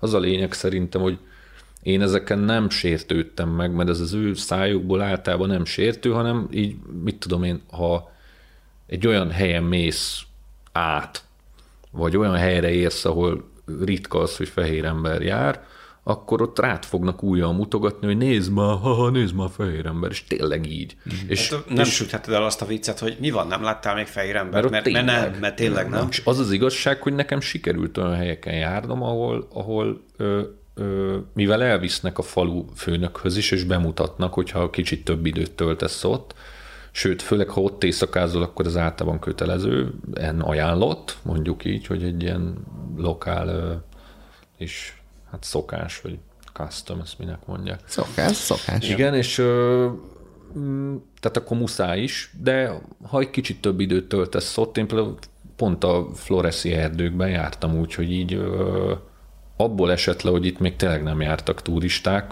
lehet, hogy a gyarmatosítók pár száz éve jártak ott, sőt biztos, de hogy az nagyon régen volt, mert hogy mentem a motorral, és aztán találkoztam emberekkel, és egyre többen oda gyűltek, majd amikor hátra néztem, láttam, hogy egyre nagyobb számban követnek, akkor már híremen ment a drót a faluba, hogy itt egy fehér. Kijöttek az emberek a házuk elé, mindenki állt a háza előtt, nézett, majd behívtak kávézni, de úgy, hogy mindegyik önmagához akart behívni. És te fogadtad az invitációkat? Persze, hát figyelj, ez nagyon, hogy mondjam, ez igazság. Ez élvezhető ez egy szerintem ez leginkább nekik hatalmas szó, mert most gondolj bele, hogy ők tényleg nem láttak ilyen fehér turistát, és nekem nagyon érdekes volt, vagy talán, hogy is mondjam, valahol vicces, de közben meg az, hogy belegondolni, hogy tényleg, tehát akkor megkérdeztem őket, mert gyanussá vált, hogy figyeljetek, itt nem szoktak turisták járni, vagy fehér ember, és mondták, hogy itt soha nem járt fehér ember, de mondjuk, hogy nagymamátok nem mesélt ilyesmiről, vagy a PART, nem, azért, mert itt nem volt eddig, ilyen nem volt, te vagy az első, és mondom, na. Tehát ez úgymond megtiszteltetés, meg akkor benned van az az érzés, hogy na, persze hamisan, de hogy azt na tessék, fölfedeztem ezt a falut, nyilván nem te fedezted föl, de hogy magadnak ezt a kis érzést ezt ti megtartatod, hogy hú, bakker, hát azért eljöttem egy helyre, ahol turisták nem járnak. Szóval igazából jó. Szerintem ez a téma, tehát hogy ha azt veszük, akkor igen, ez biztos, hogy rasszizmus, csak mondjuk nem feltétlen negatív, meg az, hogy mi európai fehér emberként azért ebben a helyzetben szerintem nagyon is az a minimum, hogy mi ebben a helyzetben a lehető legudvariasabban járunk el. Tehát mi hát azért... nem véletlenül mentél oda. Így hát, van. Nem tehát, pont hogy... ezért megy akkor az ember oda egy ilyen persze, tehát, hogy te igen, és hogy szerintem meg a másik az, hogy nagyon fontos az, hogy ne hozzuk a fehér ember sztereotípiákat. Tehát, hogy az ő nyelvükön próbáljuk meg kommunikálni, legyünk alázatosak, vegyük fel azokat a mozdulatokat, egyszerűen azért, mert mi vagyunk a vendégek náluk. Tehát, és sajnos sok turistáról ez nem mondható el, hogy ezt a fajta kulturális érzékenységet elsajátította volna valaha, mert nagyon könnyű ezeket az udvarias, kicsit infantilisnek tűnő, úgy viselkedő, mosolygó embereket ledegradálni, és kb. Ilyen csicskaként kezelni. Én nagyon szomorú voltam mindig, amikor ilyet láttam. Meg hát az a másik helyzet, hogy ugye Európában van egy diskurzus, meg a nyugati világban rasszizmusról, elég durva, terhelt történelmi háttérrel, de azért Ázsiának is megvan a maga variációja erre, és lehet, hogy a két variáció az nem feltétlenül úgy függ össze. Én nekem most, amíg Ábel mesélt, az jutott eszembe, hogy én egy ideig voltam Vietnámban, Hanoiba, és ott például ez egy nagyon érdekes, és most áll össze, tehát most gondolok erre egy először ebbe a kontextusba, hogy ott a kint töltött idő alatt volt egy nagyon kedves fiatal francia ismerősöm, egy filmművészetire járó leány, és ő neki például kimondottan problémát jelentett, hogy ő franciaként hogyan van jelen Észak-Vietnámban. Ugye egykor Vietnám francia gyarmat volt, és neki ez egy issú volt, ez egy helyzet volt, hogy ő ezzel dolgozott, hogy ezzel foglalkozott, hogy ő tehát hogy ő nem akar egy ilyen gyarmatosító, kolonialista attitűddel működni, és hogy hol van az a pont, ameddig úgymond elmehet meg. Ez benne volt? Ez benne? Ő maga miatt, vagy a helyiek bárhogy erre utaltak? Én azt gondolom, hogy tehát nyilván, hogyha most ő itt lenne, az lenne a hiteles, hogy akkor ő tudna sztorikat mesélni.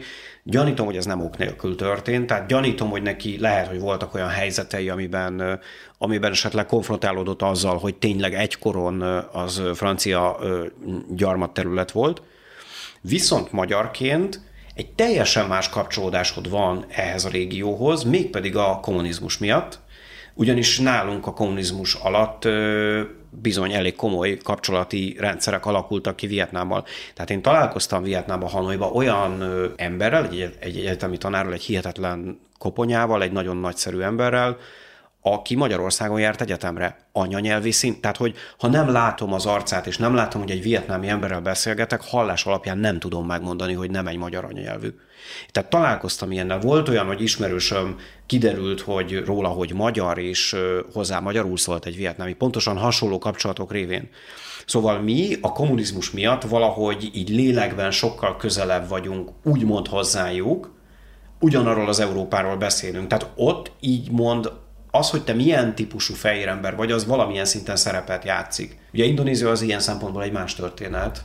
És ők nincsen semmi rossz emlék a külföldiekkel a gyarmatosítás. Igen, mondjuk az érdekes, én azt akartam fölhozni, hogy ami nekem igaz, hogy én nem éltem Vietnámban, viszont azt mindenki mesélte, aki igen, hogyha oda megyek, akkor ott egyáltalán ne számít csak olyan fogadtatásra, mint Indonéziában, és nagyon sokat gondolkodtam azon, hogy mi okozhatja azt, hogy itt van ez a két ország, két dél-kelet-ázsiai ország, tehát egy csomó mindenben azért hasonlítanak, és mind a kettő hosszú időn keresztül gyarmati sorban volt.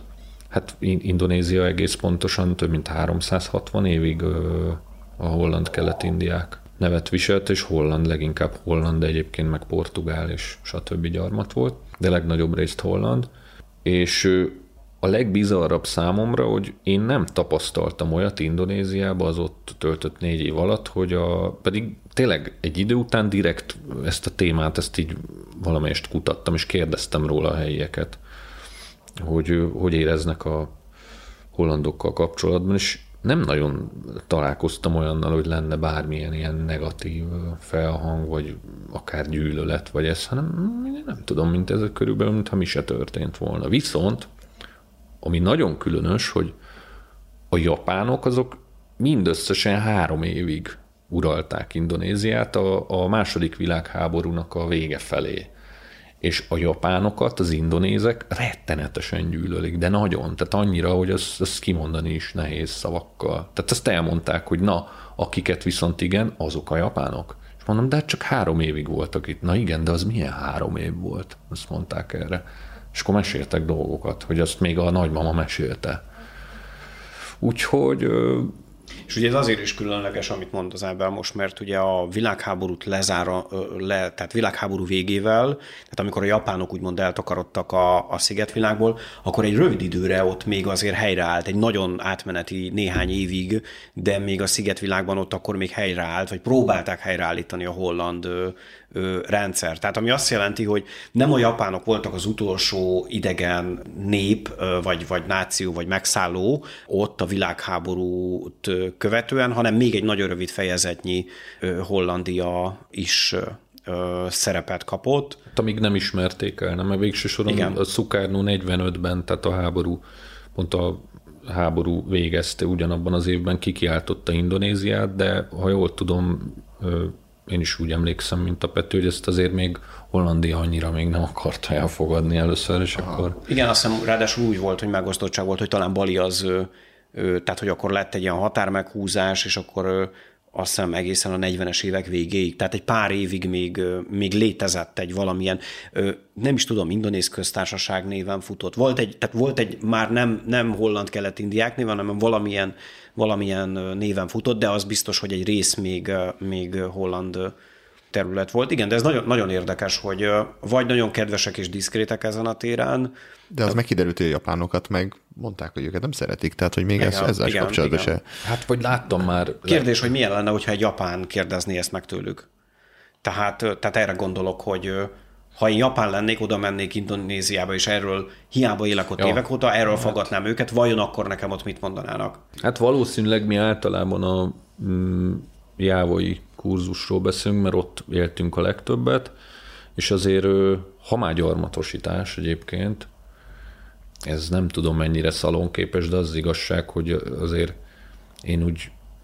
én adtam egy másik nevet is Indonéziának, mert most ugyanúgy valakiknek az uralma alatt áll egy nagyon-nagyon sokszínű, hatalmas terület, ahol sok vallás van, és nagyon sok rassz is van, mert tényleg ott vannak a melanézek, ott vannak a pápuák, akik már ők is melanézek, de ők, hogy mondjam, ők nagyon, és a floresziek azok meg még csak tehát ott keveredés volt, akkor a szumátraiak és vagy a borneóiak nagy része megint teljesen más, tehát ez inkább ez a maláj, és közben az van, hogy egy kicsit úgy látom, hogy ez a jávai egyesült szigetek van már így, nem az, hogy kialakulóban van, hanem az van már jó ideje, és hogyha valakik ez ellen itt-ott úgy protestálnának, hogy nem tetszik nekik, akkor az ne legyen ki illúzióink, hogy azokkal mi történik. Tehát, szóval, hogy Jáva a szigetről irányítják, és próbálják a saját uralmuk alá bevonni ezeket nem próbálják, hanem ez megvalósult abszolút. Gondolj abba bele, ugye, hogy van ez a 17 000 sziget, ezek közül egy néhány meglehetősen nagyméretű, de ugye a legnagyobbak az mondjuk így Sumatra, Borneo, Szulaveszi vagy más néven Celebesz, Pápua, ezek a legnagyobbak, és akkor Jáva, hát nem egy nagyon pici sziget, de azért, na, ha megnézzük a többit, akkor látjuk a méretarányokat. Másfél magyarországnyi terület. És másfél magyarországnyi terület így ebben a hatalmas nagy, több ezer kilométeres szigetvilágban, és az hagyján, hogy ott van a főváros Jáván, de hogy ezen a szigeten él a lakosságnak, hát 250-60 millió emberből 150-60 millió Jáván. Tehát több, mint a fele bőven, mert ott lehet boldogulni, ott van komolyabb infrastruktúra. Tehát például az, hogy mondjuk vannak ilyen útmenti kis boltok, benzinkutak, ami szinte azt mondom, hogy európai léptékkel is egy értelmezhető és egy működő dolog. Hát ha elmész ezekre a távolabbi szigetekre, mint amit Ábel mondott, Szumbát vagy Floreszt, ott bizony nem feltétlen így van. Tehát Floreszen konkrétan mi ásványvizes palackokba töltöttük a benzint, ja, én magam is, mert egyszerűen nem biztos, hogy az előtted lévő 200-300 kilométeren, hozzáteszem Floresz maga, nem is tudom, talán 300 kilométer, valahogy így, nem biztos, hogy tehát a keleti végéből a nyugati végéig lehet, hogy nem fogsz tudni tankolni. Mert hogy nincs nagyon benzinkút, és az út mentén árulnak, de ha éppen az esős évszak közepén vagy, és mondjuk a benzinszállító tankerhajó nem érkezett meg a szigetre, akkor az van, hogy hetekig nincs benzin. Tehát, vagy egészen pici szigeteken mondjuk aggregátorról van valamiféle világítás és elektromos áram, mondjuk naplementétől este 10 óráig, aztán onnantól kezdve következő másnapig meg semmi. Tehát nagyon sokféleképpen zajlik az élet. Jáva a központ, és tényleg így van, ahogy Ábel mondja, hogy van egyfajta ilyen jávai kolonizálás. Ugye volt egy program a 60-as, 70-es években, ez a transzmigrációnak hívták. Az volt a célja ennek, hogy a túlnépesedett Jáváról kitelepítsék az embereket különféle szigetekre. Hát ez nagyon balúsült el. Tehát volt, ahol egészen durva véres konfliktusok voltak. Hiszen ebben a hatalmas országban számtalan különféle nép él. Nagyjából ez körülbelül olyan, mintha európai népeit jóformán azt lehetne mondani, hogy Párizstól Moszkváig egybeöntenénk, és jöjjünk ki szépen egymással. Persze, most, hogy így meséltétek, nekem az ugrott be, hogy ugye Mentavályaknál forgattunk, és hogy beszélgettünk, hogy milyen az élet, és hogy például mennyire ér el a kormánynak a keze odáig. És hogy ők azt mondták, hogy a kormány már megszabta, hogy autópályát fog építeni a dzsungelbe be hozzájuk. Megkérdezték őket, hogy kell-e? Nem kérdezték meg őket, hanem valaki Jáván valaki kitalálta, hogy de mi autópályát fogunk építeni a Mentavály-sziget belseire, mert hogy föl fogjuk ezeket az embereket zárkóztatni. Senki nem kérdezte meg őket, csak csinálják. És onnan döntik el, hogy ők majd hogy fognak élni. Nekem még most egy kicsit így visszakanyarítva ezt egy pozitívabb, vagy legalábbis szeretetteljesebb sztorihoz. Nekem van megint, amit mondtad, ugye, hogy az emberekről mondjunk pár dolgot, nekem azt mondom, hogy az életem egyik legkedvesebb élménye kötődik Indonéziához, azon belül is Floreszhez, pont amiről Ábel sokat mesélt. Úgy alakult a történet, hogy azt hiszem, te is jártál Beloragi faluba. Biztos, úgy emlékszem, hogy... Luba és Béna, meg ezek, ahol van kb. A Java környéke. Na, ami a lényeg, hogy... Ja, a jóslás, ugye? Azaz, ja, igen, a jóslás. Igen, jó. Hogy fél éve voltam kint, jött az egyetemen a két fél év közötti szünet, és a már korábban megidézett Dávid cimborámmal kitaláltuk, hogy csinálunk egy ilyen nagy motorozást, ami úgy nézett ki a mi fejünkbe, így terveztük el, hogy elmegyünk Kelet-Jávára, Jogjakartába, ugye Közép-Jáváról, ott fölülünk Szurabajába a kompra, és azzal elhajózunk Floresznek a keleti széléig, Maomeréig, és akkor Maomerétől jövünk vissza a szigeteken, és hogy azért nem úgy csináljuk, hogy oda is motorozunk meg vissza, mert az időben nem fér bele, tehát vissza kellett érni az egyetemre, és akkor úgy kalkuláltuk, hogy jó lesz ez 2 hét alatt. Aztán persze nem 2 hét, hanem 1 hónap. Na de a lényeg az, hogy... is gyors azért. Még úgy is gyors, de hogy ami a lényeg, hogy tényleg hajó, kikötőben alkudozás, furcsa szállás, mindegy, szóval az egy ilyen, ott nagyon olyan érzés volt, hogy na itt, hogyha most valaki, mert végén találtunk egy szobát a már korábban említett kikötőben, ott a rejtőjenősféle karakterek között, egy ilyen üres szállodába gyakorlatilag, tényleg ilyen habos-babos függönyök lógtak a falakról, de olyan, mintha itt 50 éve nem lett volna senki, és akkor egy ilyen ablaktalan kis ventilátor, tudod, így klak-klak-klak-klak-klak így forog, és így, na mindez elég borzalmas volt a helyzet, nem ez a lényeg. Floresz, megérkezünk, elkezdünk visszafele motorozni, és kaptunk egy információt, hogy Floresz középső részén Aimere településtől fölfelé a hegyekbe 7 kilométerre van egy pici falu, az a neve, hogy Beloragi, és hogy megéri útba ejteni, mert hogy habár Floreszen amúgy sincsen nagyon turizmus, de azért van egy-két ilyen skanzen falu, ahol tényleg jó pénzért mutogatják a tradicionális dolgokat. De hogy Beloragi az még olyan, amilyen, tehát az autentikus. És Aimere fele voltunk, 7 kilométer, mi az nekünk, megyünk föl, hát egy ponton elfogyott az út, ezt úgy kell elképzelni, hogy leszállsz a motorról, és a motort, mint egy, hát nem tudom, mint egy biciklit, szóval egyesbe van, és akkor... tolja magát, és így. Igen, de a lényeg az, hogy egyik ilyen szikladarabról a másikra a vízmosások között így ugratod, mint egy folyómederbe, mondjuk mind a rámszakadékba kellene motorral fölmenni, csak mondjuk nincsenek sziklafalak, hanem de hogy a terep az maga van nagyon hasonló. Tehát, hogy ilyen tényleg ilyen, tehát így néztük, hogy most itt mi van, és jött ott valami bácsi, és akkor kérdeztük, hogy Belorag, és mutatta, hogy jó, fele megyünk, itt ez a mód. Meg se lepődött a motoron. Meg se lepődött, na és hogy közben meg már csúnyán esteledett, és hát így láttuk azt, hogy lesz, ami lesz, oda érkezünk, tehát nem lesz opció, hogy mi ezen hát vissza, ez a 7 kilométer ilyen nincs, tehát hogy ott hagyjuk a motort, legyaloglunk, vagy mit tudom én, nem is nagyon kajáltunk, na mindegy, megérkezünk, egyszer csak ez fölérünk egy ilyen fenségszerűségre, sima lesz az út, fűbe gurulunk, és egyszer csak meglátjuk a házakat, és mint egy filmjelenet, szinte majdnem, mint hogy hallod, hogy csapó, vagy felvétel, csapó, és akkor jobbról bejön egy idős néni, balról beszalad egy mezítlábas kisgyerek, nyílik szembe az ajtót, tudod, mint hogyha egy jelenetben lennél, ami meg van rendezve. Teljesen olyan volt, mint egy természetfilmbe csöppentünk volna, mezítlábas emberek a nátfedeles kunyhóból jöttek elő, és ott És tényleg így ez a mi van most, ez most meg van rendezve, tehát ennyire jó a setting, vagy ez valóság, és valóság volt. És akkor leültettek minket az első háznak így a küszöbére, gyönyörűek egyébként ezek a kis tradicionális floreszi házikók, és aztán hoztak kávét, nagyon mosolyogtak. Ugye néhány hónapja, mondjuk 5 hónapja voltam kinn akkor már, vagy Satzper kb. Fél éve.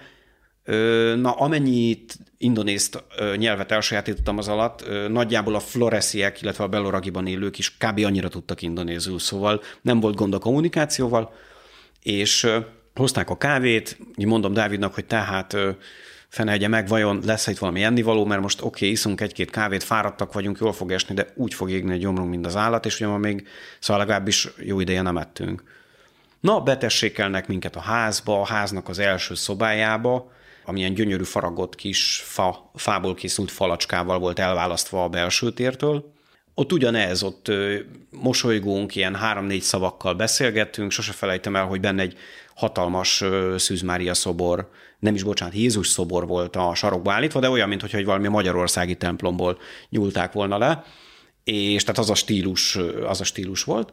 És akkor egy néninek volt egy mobiltelefonja, de ez a régi fajta, és kiderült, hogy azért, mert azon van az óra. Tehát, hogy telefonálni nem lehet vele, mert se térerő, se villany, se semmi, ugye nincs, de hogy ez, és ilyen kis konzervdobozból eszkábált olajmécsesekkel világítottak.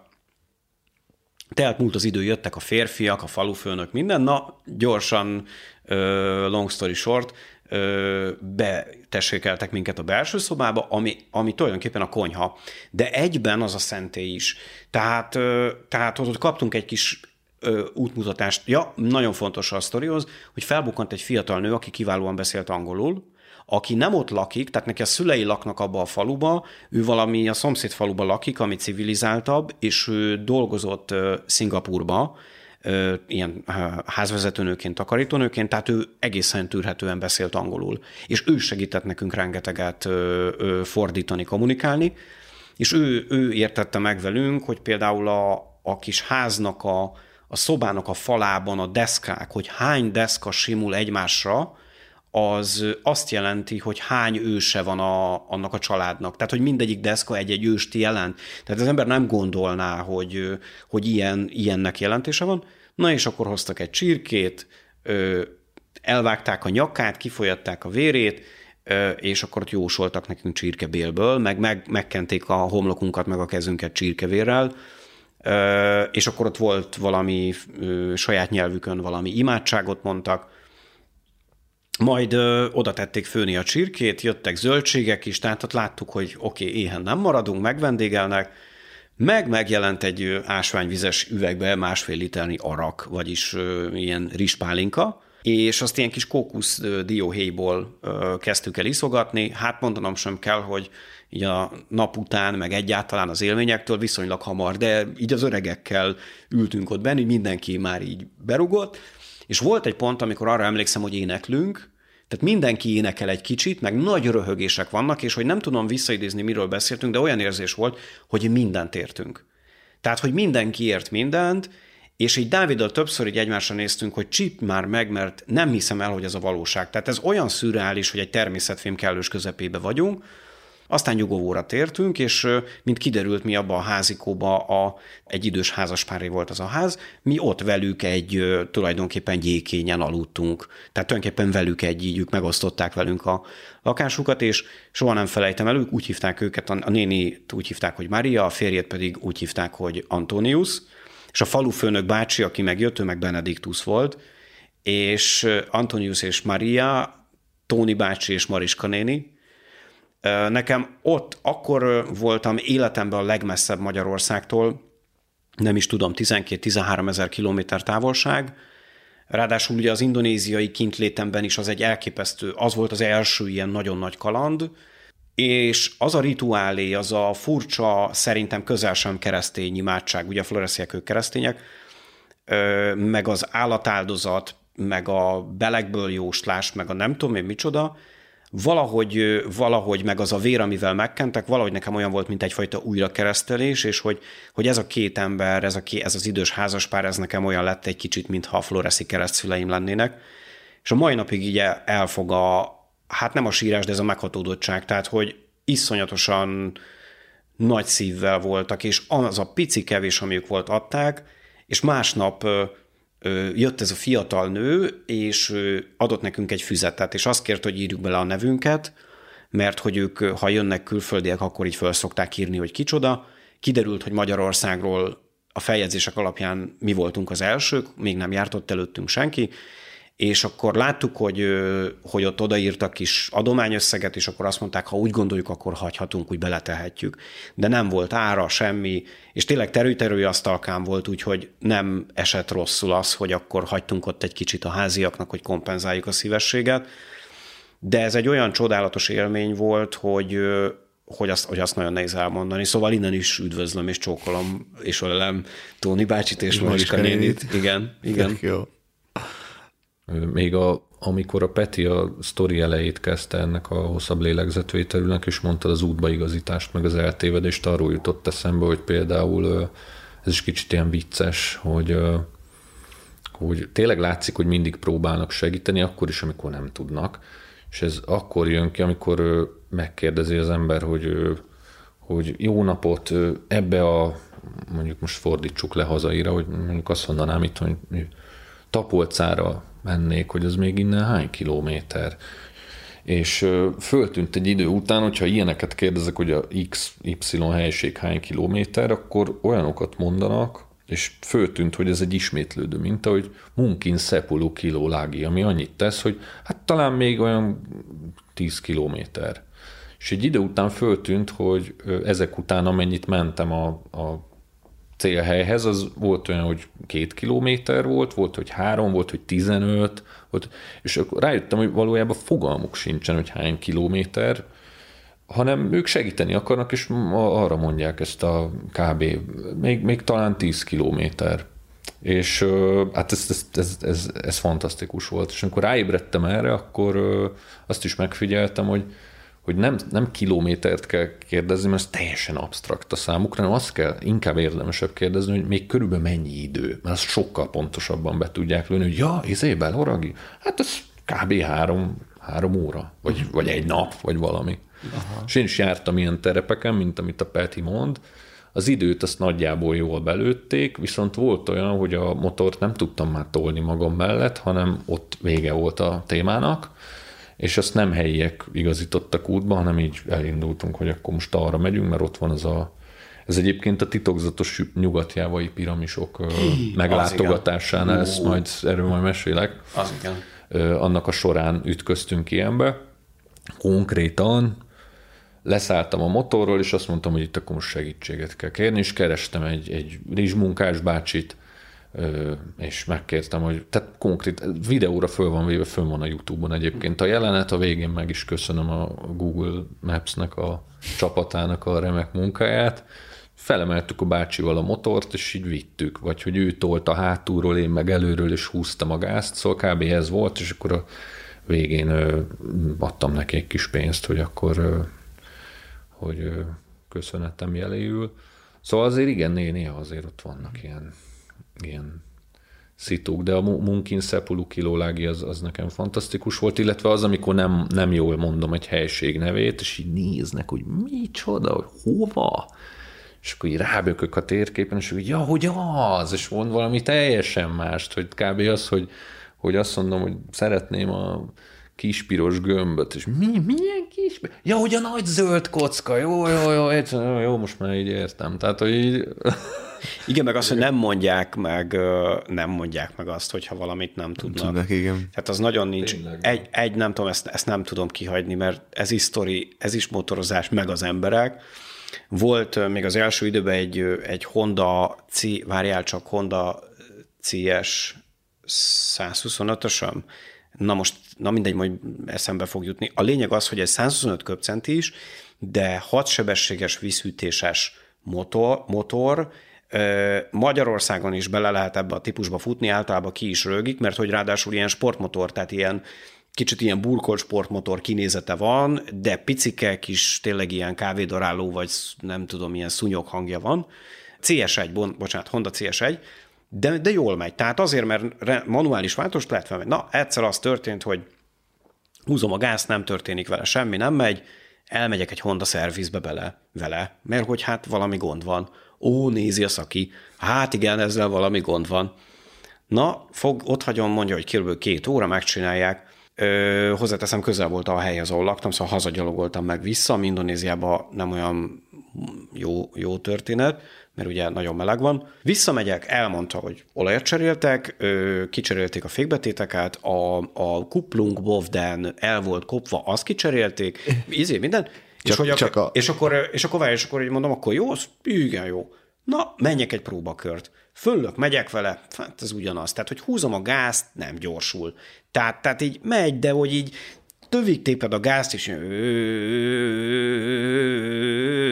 így és mi is 25-et tudod. Visszaviszem, és akkor így mondja az ember, hogy mondom, de hát hogy nem megy. Azt mondja, hogy ó, hát tényleg igen, mert hogy az úgynevezett vákumpumpa nevű alkatrész, az ment tönkre benne, és hogy hát nekik az nincsen. Oké, ez egy kis Honda szerviz volt, ugye hozzá kell tenni, hogy rengeteg ilyen maszek szerelő van, de én úgy voltam, hogy most Honda szervizbe viszem. Hova menjek? Szóval, hát menjek egy nagy Honda szervizbe. Tudtam, hol van, ezzel a valahogy így belementem a forgalomba, elvergődtem egy jó nagy Honda szervizig, és megyek, azzal kezdem így a szakinak, hogy mondom, vákumpumpa. Ráül, elkéri, megy vele egy kört, visszajön, azt mondja, vákumpumpa, nagyszerű, szóval meg tudjuk se. Fú, mondom, oké, rendben, mikorra jöjjek vissza, vagy körülbelül mennyi idő? Azt mondja, nagyjából 6 hónap. Mondom, mi van rosszul? 6 hónap? Mondom, hogy? És akkor így mutatja, hogy 6 hónap, és mondom, hogy hogy. És akkor így mutatja, hogy hát de nézzem meg, azt mondja, láttam, így le van fóliázva, ilyen festőfóliával, így le van takarva egy csomó része így belülről a szerviznek, és valóban így volt, de hát érted, ott azért motorok jöttek, mentek kibe, És azt mondja, hogy hát az a helyzet, hogy felújítás alatt van a szerviz, és 6 hónap múlva fognak megnyitni. Tehát, hogyha mit tudom én, olajcsere, azt megcsinálják, meg nem tudom, tehát ami mondjuk defekted van, megcsinálják, de nagyjából ennyi. De hogy ami miatt mondjuk szét kéne szedni, hát az 6 hónap, tehát ezért is, tudod, és akkor így anyám, akkor mondom, jó, akkor egy másik nagyon nagy Honda szerviz, oda elmegyek, ugyanez, vákuumpumpa, zip sem megy vele egy kört, mondja, vákuumpumpa. Mondom, meg tudjuk csinálni, most meg tudjuk, mennyi idő, fél óra, oké, rendben, és utána egy kis nylon zacskóba egy a hibás vákuumpumpát így megkaptam, és ment a motor utána, mint a rakéta, úgyhogy sikerült meggyógyítani, de na szóval ennyit arról, hogy nem azzal kezdte a szaki, hogy de ugye addigra már volt annyi rutinom, hogy ezen nem akadtam ki ilyen európai módon, hogy döngessem az asztalt, hogy arról volt szó, hogy tehát hogy ott, igen, tehát ott vannak ilyen szituk. Mert hogy szóba kerültek a titokzatos nyugat-jávai piramisok. Ezt annó még a Peti említette nekem hosszú-hosszú évekkel ezelőtt, amikor megkezdtük ott a közös pályafutásunkat, mondjuk így, és azért az úgy befészkelte magát az agyamnak egy olyan bugyrába, hogy 3 év múltán is előjött, és azt meg akartam nézni, mert arról senkitől nem hallottam. Tehát olyat mindenki mondott, hogy ja, voltunk Balin, Floreszen, Szulaveszi, ja, Toradzsa, Borneo, mit tudom én, Pápua, ezeket mindenki mondta. De a nyugat-jávai titokzatos piramisokat azt senki nem mondta, úgyhogy úgymond megint úgy voltam vele, hogy hát ezt föl kell fedezni. Úgyhogy felültünk egy ilyen 150 köbcentis robogóra, ketten, egy hátizsákkal, az akkori párommal, és elmentünk megkeresni. Meg amúgy a cél az volt, hogy Sumatra, tehát hogy Bandarcséig fölmotorozunk egyébként, tehát tényleg átmentünk Sumatrára. A szumátraiak ott a déli régióban, amikor mondtuk a tervünket, hogy fölmegyünk Acséig ezzel a 150-es Honda Varióval, akkor mondták, hogy hát igen, tényleg? Hát de mi meg akartok halni, vagy nem tudok motorozni, hát mit gondolt? Nem, hát meg fognak ölni, hát hülyék vagytok. Tehát így mondtuk, kerekperec megmondták, hogy hát talán csak nappal, csak főúton esetleg, de amúgy inkább ne.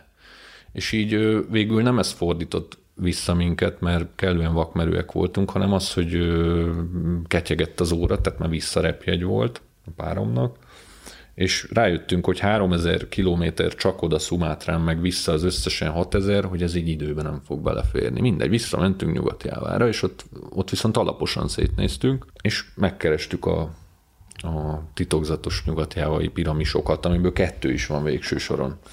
Annyira titokzatosak, hogy alig lehet róluk infót föllelni. Egyszer már egy igazi német kutatókból álló csoportnak is beletört a bicskája, mert dokumentáció van róla, és cikk az interneten meg lehet találni, hogy elmentek oda, és megfúrták, mintát vettek, elvitték a laboratóriumot, és mindent megvizsgáltak, amit a német cuccaikkal megtudtak. Eredmény nem lett. Hát akkor oda kell menni, meg kell nézni, gondoltam én. És meg is néztük mind a kettőt, és az egyiknél történt egy ilyen dolog, hogy először is az első furcsaság az volt, hogy nem nagyon tudtuk megközelíteni. Tehát minden irányból, tehát azt láttuk, hogy körbe-körbe megyünk a csúcsos hegy körül, vagy legyen piramis. És egyszerűen nem lehetett a közelébe férkőzni. Na és akkor már egy kicsit már nagyobbnak tűnt, oké, ott volt egy falu. Gondoltam, hogy akkor ott megkérdezem, hogy tudok oda följutni. Aztán hamar kiderült, hogy ez annyira meredek, hogy oda motorral azért nem annyira lehet fölmenni, főleg nem egy ilyen rógóval.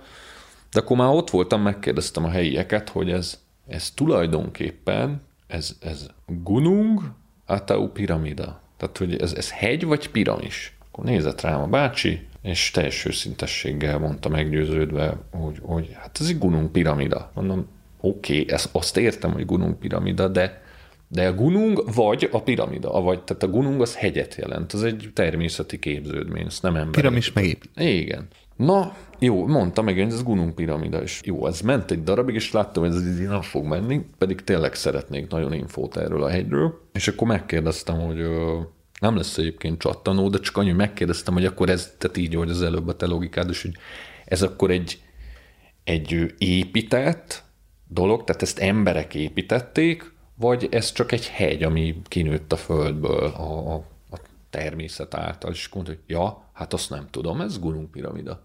És akkor láttam, hogy itt a kutatás az ott valószínűleg megfeneklik. A németeknek is ebbe tört bele a bicskájuk. Ők a másikat nézték meg, ami tényleg zavarba ejtően különös hely, tehát hogy mondjuk én nem vagyok kutató, sem geológus, de hogy hogy az látszott, hogy vulkáni eredetű bazalt kövekből van emelve egy, nem tudni, hogy természetes vagy épített olyan piramis, amire egyes emberek azt mondják, hogy ez lehet akár 20 000 éves is. Bizonyítékok nincsenek rá, az alakja az valóban nagyon furcsa, és aki járt már, nem tudom, vulkáni tanúhegyen, akkor az tudja, hogy az nem így néz ki. Tehát, hogy nem kerültem közelebb a titok megfejtéséhez, de talán pont ettől jó, mert úgy bennem van, hogy oké, de ez, visszamennék még egy kicsit nézelődni. Hát ugye, amennyire tudom, ilyen monolitok vannak. Szerű, igen, a tetején is vannak ilyenek. Tehát nagyon úgy tűnik, hogy ez egy, hát az gyanús, hogy az nem természetes, hogy ilyen, tehát körbe rakott ilyen Stonehenge-szerű.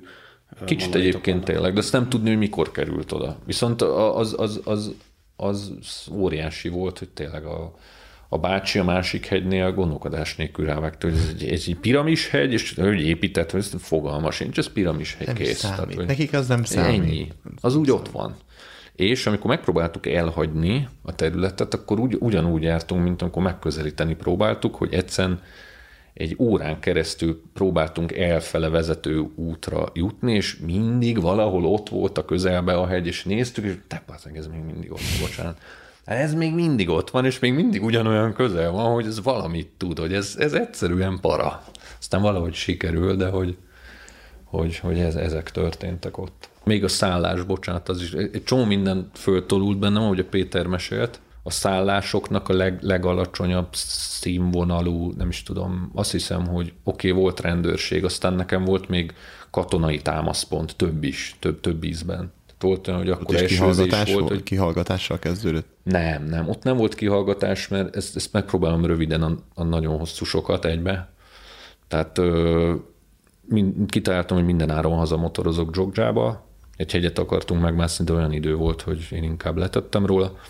És 8 órán keresztül így olyan volt, mint hogyha szembe locsoltak volna vízágyúval, olyan eső volt. Majd elérkeztünk egy ponthoz, ahol volt egy kisebb tó-szerű képződmény az út közepén, a főúton, és láttam, hogy egy busz sem megy át rajta, és akkor látszott, hogy akkor itt ez mára ennyi. Ránéztem a térképre, hogy még lemehetek a déli útra, az úgy egy plusz 3 órás kitérő, meg ki tudja, hogy ott mi van, és ott már 2 garnitúra ruha az esőruha alatt romázott rajtam, és úgy voltam, hogy oké, akkor melyik a legközelebbi rendőrös, vagy találtam egy katonasági támaszpontot, bemettem, és úgy, ahogy volt a létező legkényelmetlenebb bambuszpricsen elaludtam, de ez nem volt egy rossz szállás, vagy rossz éjszaka, félreértés ne essék. Borneón pedig maga a parancsnok úr hívott be minket, hogy stoppoltunk, és kérdeztük tőle, hogy merre kell menni az adott helyre. Ő egyébként tökre képbe volt, tudta is, és mondta, hogy figyelj, itt nem lesz forgalom,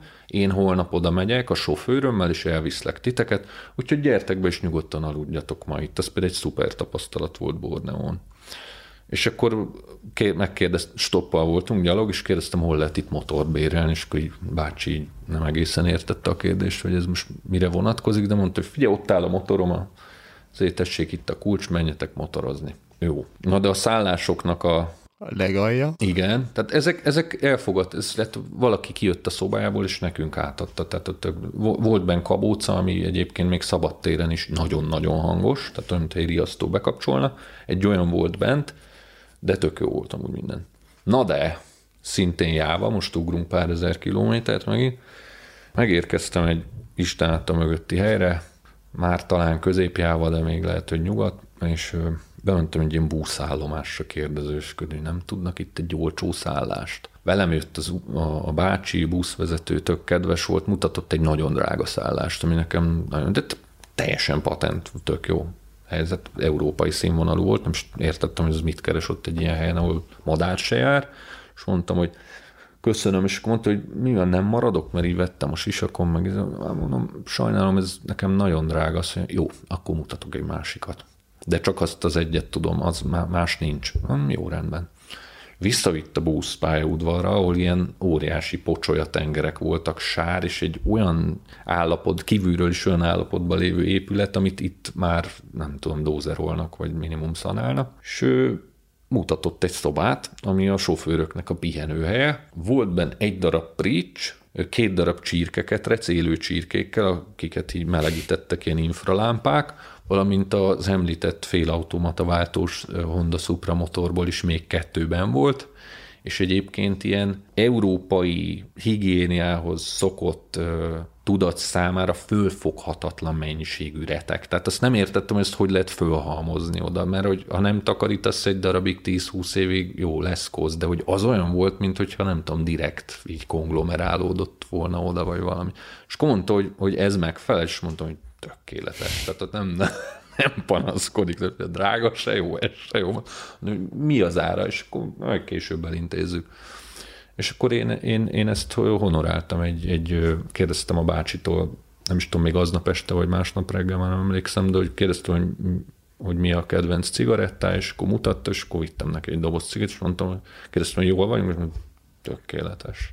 Úgyhogy az a két szuprával, a csirkékkel, az eszméletlen mennyiség kosszal, az de ellenére is. Hát hasonlóról van egyébként, igen.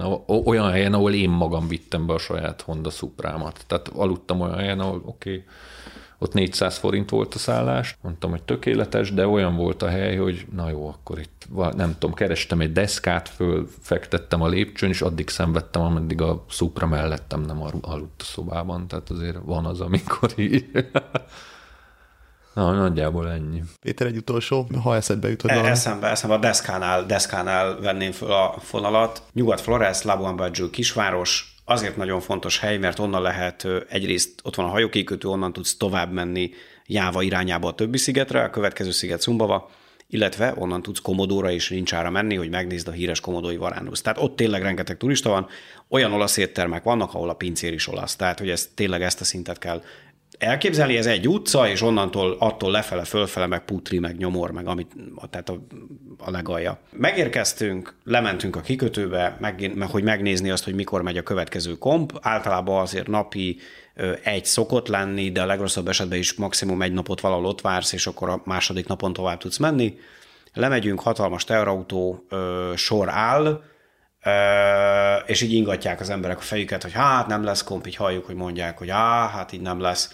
És akkor oda megyünk a kikötő parancsnoksághoz, vagy parancsnokhoz, a kis irodájába, és akkor így ingatja a fejét, hogy hát ez így nem lesz. És mit tudom én, valahogy így, azt hiszem talán csütörtök volt, és akkor mondta, hogy talán a jövő héten, kedden. Így. Ez elég kemény, ugye kell visszamennünk az egyetem miatt, stb. És hát ott kivettünk egy helyen egy szobát, elég szerencsétlen kis szoba volt, de ugye el lehetett lenni. Néhány nap után már ránk köszöntek az utcán, hogy na mi van, Péter, ma sincs hajó, tehát hogy így. Na mindegy, a lényeg az, hogy azért mi minden nap mentünk a kikötőbe, hogy mi lesz, és a vége az lett, hogy 12 napig nem volt hajó, 12 napig nem hagyta el a kompa kikötőt. Az indok az egyébként nagyon egyszerű volt, az első évszakban voltunk, és elképesztő hullámok vannak, és veszélyes a kompközlekedés, tehát magyarán szóval nem engedik ki, mert ugye felborul, a rakomány, mondjuk fölmegy egy teherautó, tengelytörése lesz, tehát ezek nem vicc dolgok, és egyszerűen 12 napig nem indult el a komp, nem tudjuk, hogy utána mi lett, ugyanis az utolsó estén, miután hazakullogtunk a kikötőből, hogy na, másnap se lesz semmi, addigra már megtanultuk megfejteni a minden nap a kikötő parancsnokságra kinyomtatott radarképeket. Ilyen színes radarképek voltak, amiről lehetett tudni, hogy melyik szín milyen hullámokat, milyen áramlásokat jelent, tehát innentől a profin olvastuk. Na és mit akarok mondani? A vége az lett, hogy az utolsó estén a szálláshelyen korábban akikkel összehaverkodtunk, kínai motoralkatrész csempészek és öltönyárusok, használt second-hand öltönyárusok, egy kis kínai csapat, kínai származású indonézek pontosabban, így mondták, hogy srácok, pakoljatok, megy a hajó. És így mondtuk, hogy az kizár dolog, most jöttünk a kikötőből, azt mondták, hogy még biztos nem, tehát hogy holnap se. Szóval nem az, szóval van benne egy teherhajó, kínai a kapitánya, ők már ledumálták vele, őket átviszi, nagy teherhajó, átviszi őket Szumbavára, hogy menjünk mi is dumálni. Na, lementünk, fölmentünk a hajóra, megkerestük a kapitányt, gyakorlatilag olyan viteldíjat mondott, olyan összeget mondott, ami a töredéke volt a kompösszegnek, cserébe viszont így a terhajóra így rá neki döntöttük a rámpát, és így az imbolygó hajóra toltuk föl a motort. Hát az olyan volt, hogy na, szóval a terhajóra egy ilyen deszkán föltolni a motort úgy, hogy ott az imbolyog, az nagyon vicces, de aztán az volt a poén, hogy ráadásul nem a part, vagy a kikötő, mi ez a, tehát a part mellett közvetlen álló hajóval mentünk, hanem a mellette állóval. Tehát aztán a két hajóra közé is dobtunk egy rámpát, áttoltuk a motort, az már elég durva volt, mert ugye magasan voltunk fönn, és hát két ilyen dögnagy terhajó közte, ugye, hogy imbolyognak, így súrlódnak, tehát így látod, ha oda beesel, akkor vagy megfulladsz, vagy palacsintává lapít a két hajó, ahogy egy hullám így megnyomja. Lényeg az, hogy olyan évfél fele fönn voltak a motorok a terhajón, gumipókkal így hozzá a korláthoz, de mivel ez egy terhajó volt, ezért itt nem volt kabin meg ilyesmi, hanem a rakomány teteje fölé volt egy ponyva kifeszítve.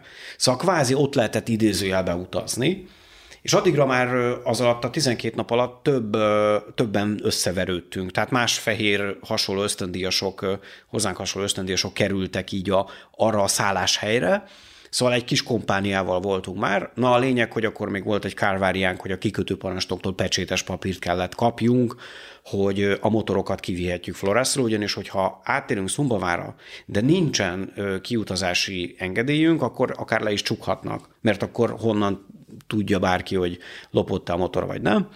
Akkor a kikötőparancsnokot az éjszaka közepén el kellett menni megkeresni, ahol lakik, de a pecsét nem nála volt. Mindegy, ott még volt egy pár órányi kavarodás, a lényeg az, hogy mondjuk éjjel 2-re meg volt a pöcsétes papír, fönnültünk a hajón, nekivágtunk a tök viharos tengernek.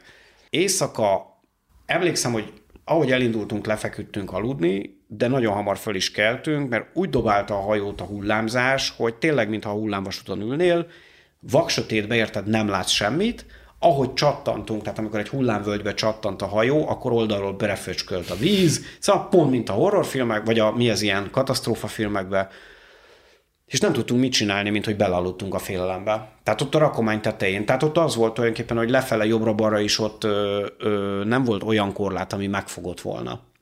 De túléltük az éjszakát, és akkor másnap reggel olyan eufórikus állapotban voltam, hogy így a mobilommal így fölmásztam a hajó orrába, a terhajó órába, és így kiültem, így kilógattam a lábam, és így vettem videóra, hogy hello, itt vagyunk. Mert hogy ez egyszerűen olyan döbbenetes éjszaka volt így, és aztán persze beértünk Szumbavára, és aztán onnantól meg mondanám, hogy simán mentünk, de azért ott még voltak elég fura történetek, de az már lehet egy másik beszélgetés része lesz. Például, hogy hogyan keveredtem egy kelet-jávai dohánygyárba.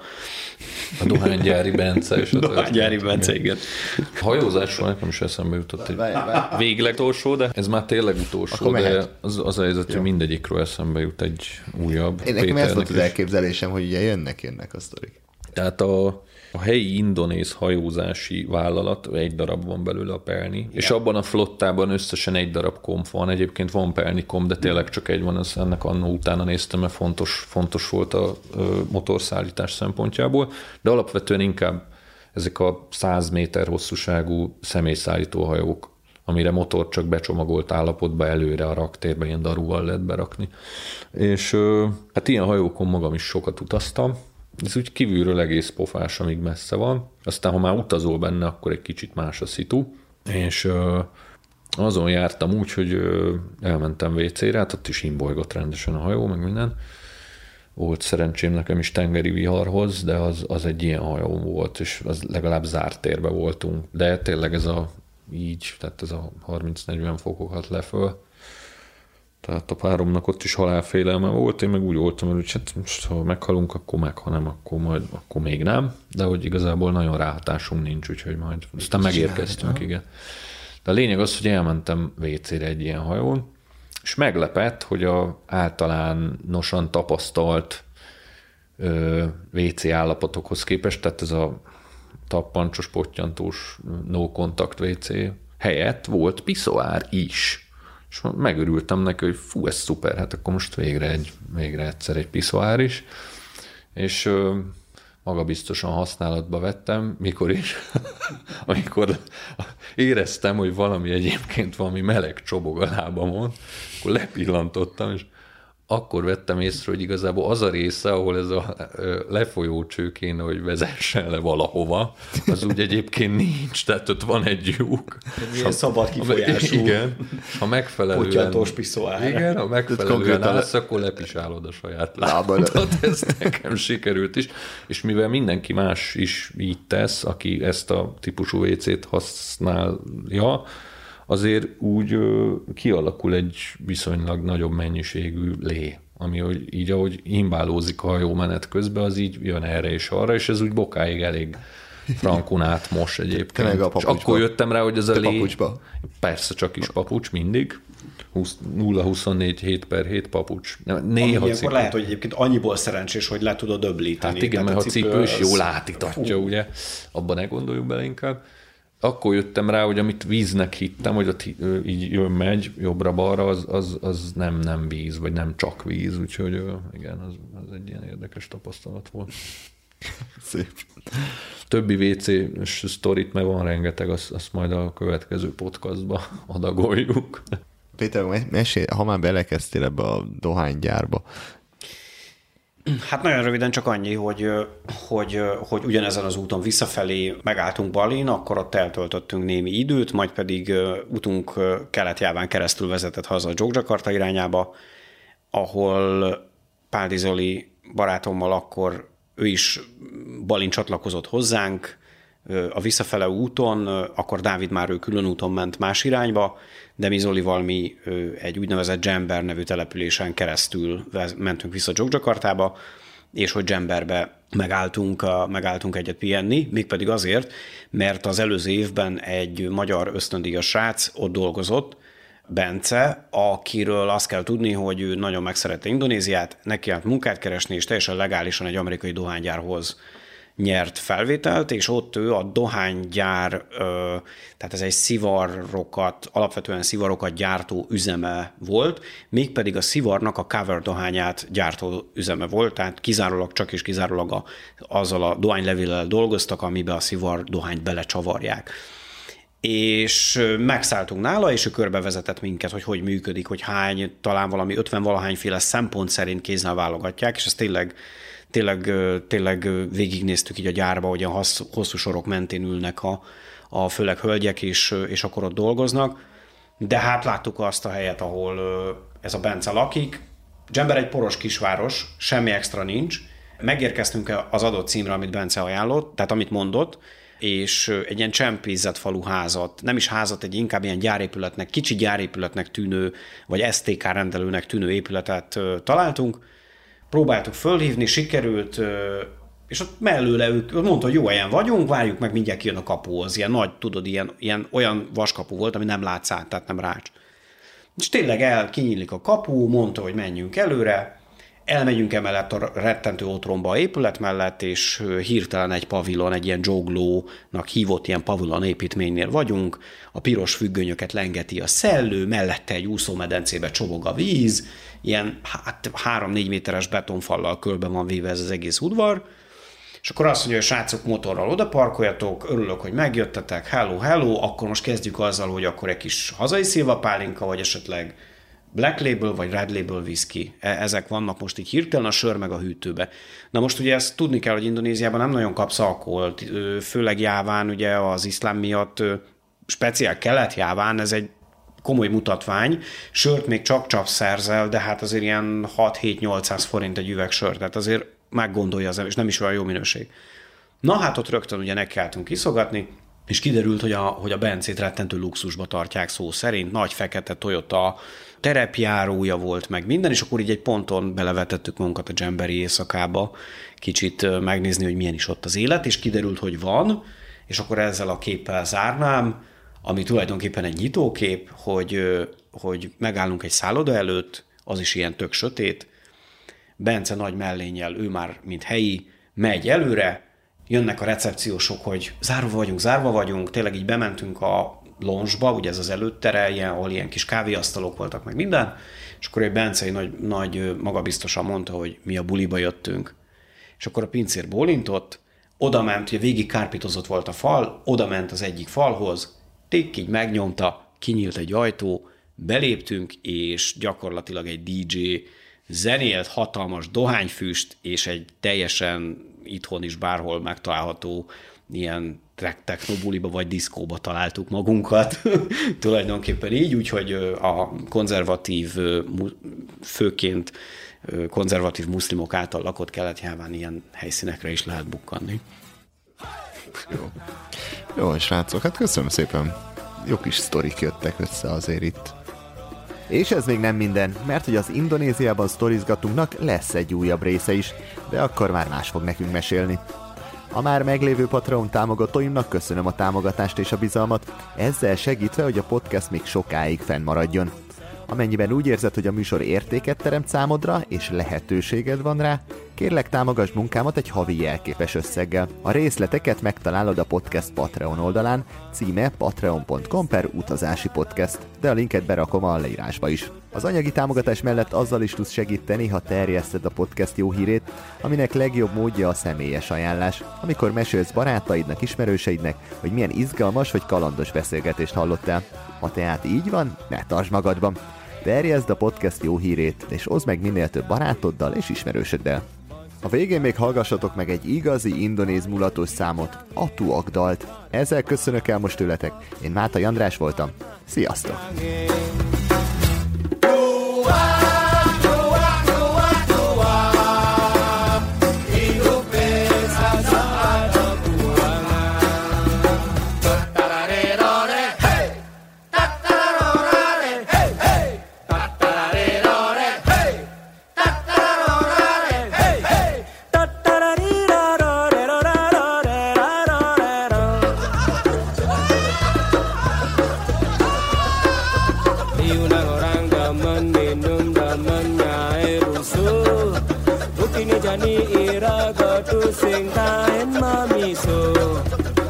Iragang ibur sambilan yang ngalih peluh Dajab besluat apang ya iraga lantang tuwak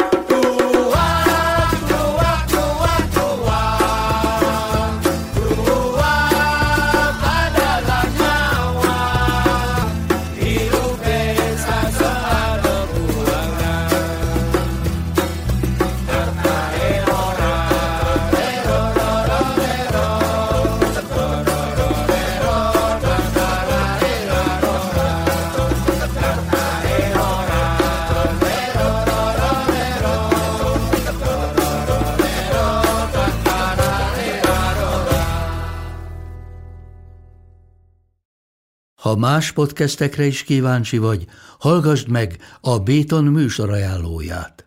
El tudod képzelni, hogy a podcastet, amit éppen most hallgattál, fél év múlva már a mesterséges intelligencia generálja? Mi sem. De ha érdekel, eljötte már a gépek lázadása. Hallgass bele az Embertelen Podcastbe. Orsós Lajos vagyok, a műsor házigazdája. Egyelőre még élőben. Egyelőre. Fedezzük fel együtt, hogyan ismerkedik, randizik, mesél és vitatkozik Betty és Péter. Két teljesen mesterséges intelligencia. Lajos, a podcast címét mond még egyszer, léci. Oké.